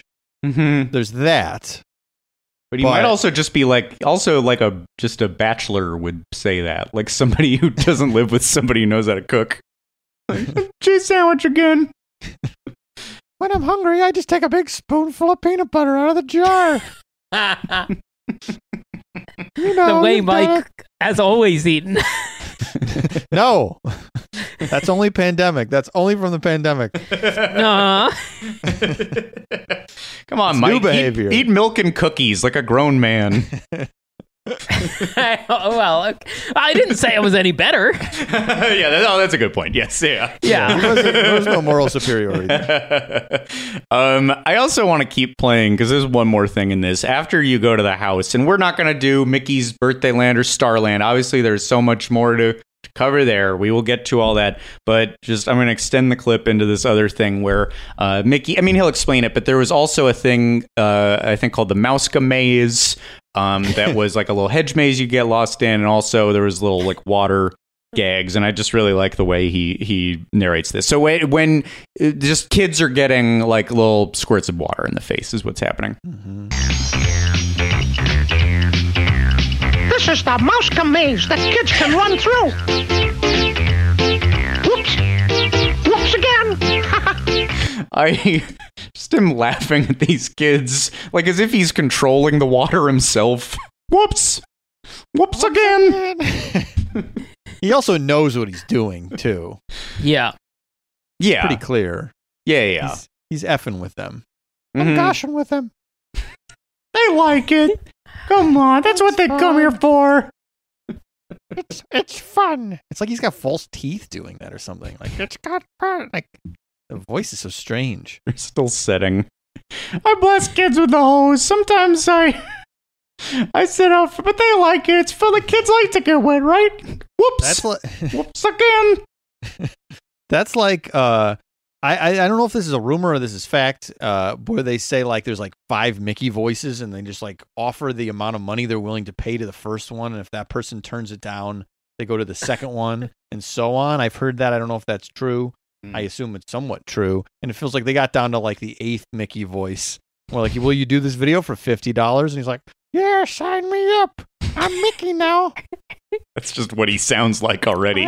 That's why he like at least he's not gonna put in a he's not gonna sweat it. Like his voice is already very high. Yeah. yeah, it's an old it's an old man who sounds like Mickey Mouse already, and he's willing. What's to gonna for 50 bucks. happen? The union's gonna get more mad at me. Not possible. I'm retired as it is. This I'll cross the bigger- picket line, whatever. You can, I don't use the word scab. That's not my not my word. And when they ask me to show up somewhere, I do it. That's called being a good worker and an employee. Showing the studio some respect.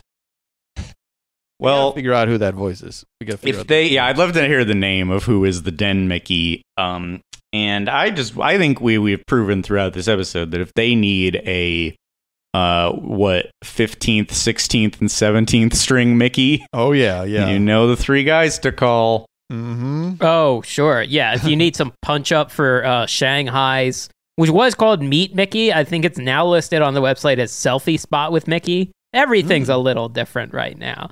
You know, if you guys Sure. need something turned around fast, selfies you know, we're around. Um, before we go, or, or I guess we can say do the wrap up, and then we'll, we'll. Before we go, I found a little tease for whenever we do Starland. I think. Ooh, boy. Okay. Um. Well, that's exciting. Well, let's hey, let's get to it. You survived. You survived. It's got, it's gonna be really clipped. It's not even just Yeah, a yeah. bad voice. It's like you survived podcast the ride. you took a tour of my house. If you want to follow us on social media, check out Twitter, Facebook, and Instagram. And if you want to pay us $5 a month for bonus content, patreon.com slash podcast the ride. It's more fun than a Dan. It's like veering on Robin Leach almost in places. Uh, I'm gonna freak you out right now because I was I was mentally cutting this sort of for time. However, when I was looking up it, like okay, when I was just googling Mickey's house, somehow Uh-oh. I ran into something and I don't know what it is called Mickey's townhouse. There's Getty images of the man you just mentioned, Robin What? Leach, who you mentioned with Bryce Tales of Rich Surveyors earlier. This Yeah. is I don't know what the context is, but this is from Getty Images. this is Robin Leach at something called Mickey's Townhouse, and he is in front of a bunch of ceramic minis and goofies and he is holding a mickey shaped cookie on a stick drinking a glass of wine and looking very demented yeah, crazy. Yeah. yes this is joker-esque um, Wow. here he's looking slightly crazier and Oh. shoving it into his mouth He definitely Wow. knows how to eat food. That's for sure. I know how. No, no need to prove it. And then he's there now, like an eye is coming out of his head as he eats caviar, Caviar. out of the Caviar can. out of the And- can with a spoon. That is like, God, how much? That is a lot of caviar. He looks crazy. He looks crazy in every photo.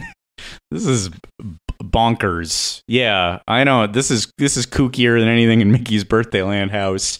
And I don't know what Mickey's townhouse is. I don't know why he's there. What this event could be. I, I, I tried to see if there were more photos that weren't of Robin Leach, and there weren't. I was half suspecting if I found more photos that uh, uh, Ghislaine would be in them. Oh, no. Whatever the hell this event was. well, we, we'll do a little more research and see if we can find. Mickey's townhouse coming soon, but Mickey's Wow. Starland also I feel Coming like this isn't as good as that now. Uh, okay, This so is an here's a- insane Robin an Leach. insane picture. Glad of you brought Leach. him up. so uh, I was just like, yeah, you- looking through all this stuff, and there's a picture on, I think it's a D23 website. Yeah. Uh, there's Mickey's Starland. It's a picture from Starland, and, and Starland and all this stuff had like duck stuff, which I like. I do like that. Like there's a little Duckburg and- Duckburg, yeah. yeah, Yeah. exactly, which is fun. But look at the car Mickey is in. Here, It's less much- lumpy. it's Less less, lumpy. grotesque. Yes. But do you recognize this car? I do, but I can't place it. Is it a toy? It's Oh. Mickey's Happy Meal toy car. Oh. I had this Mickey Happy Meal toy. Mickey has the car from the Happy Meal, which maybe it's from a different short or a uh, movie or something that I'm forgetting.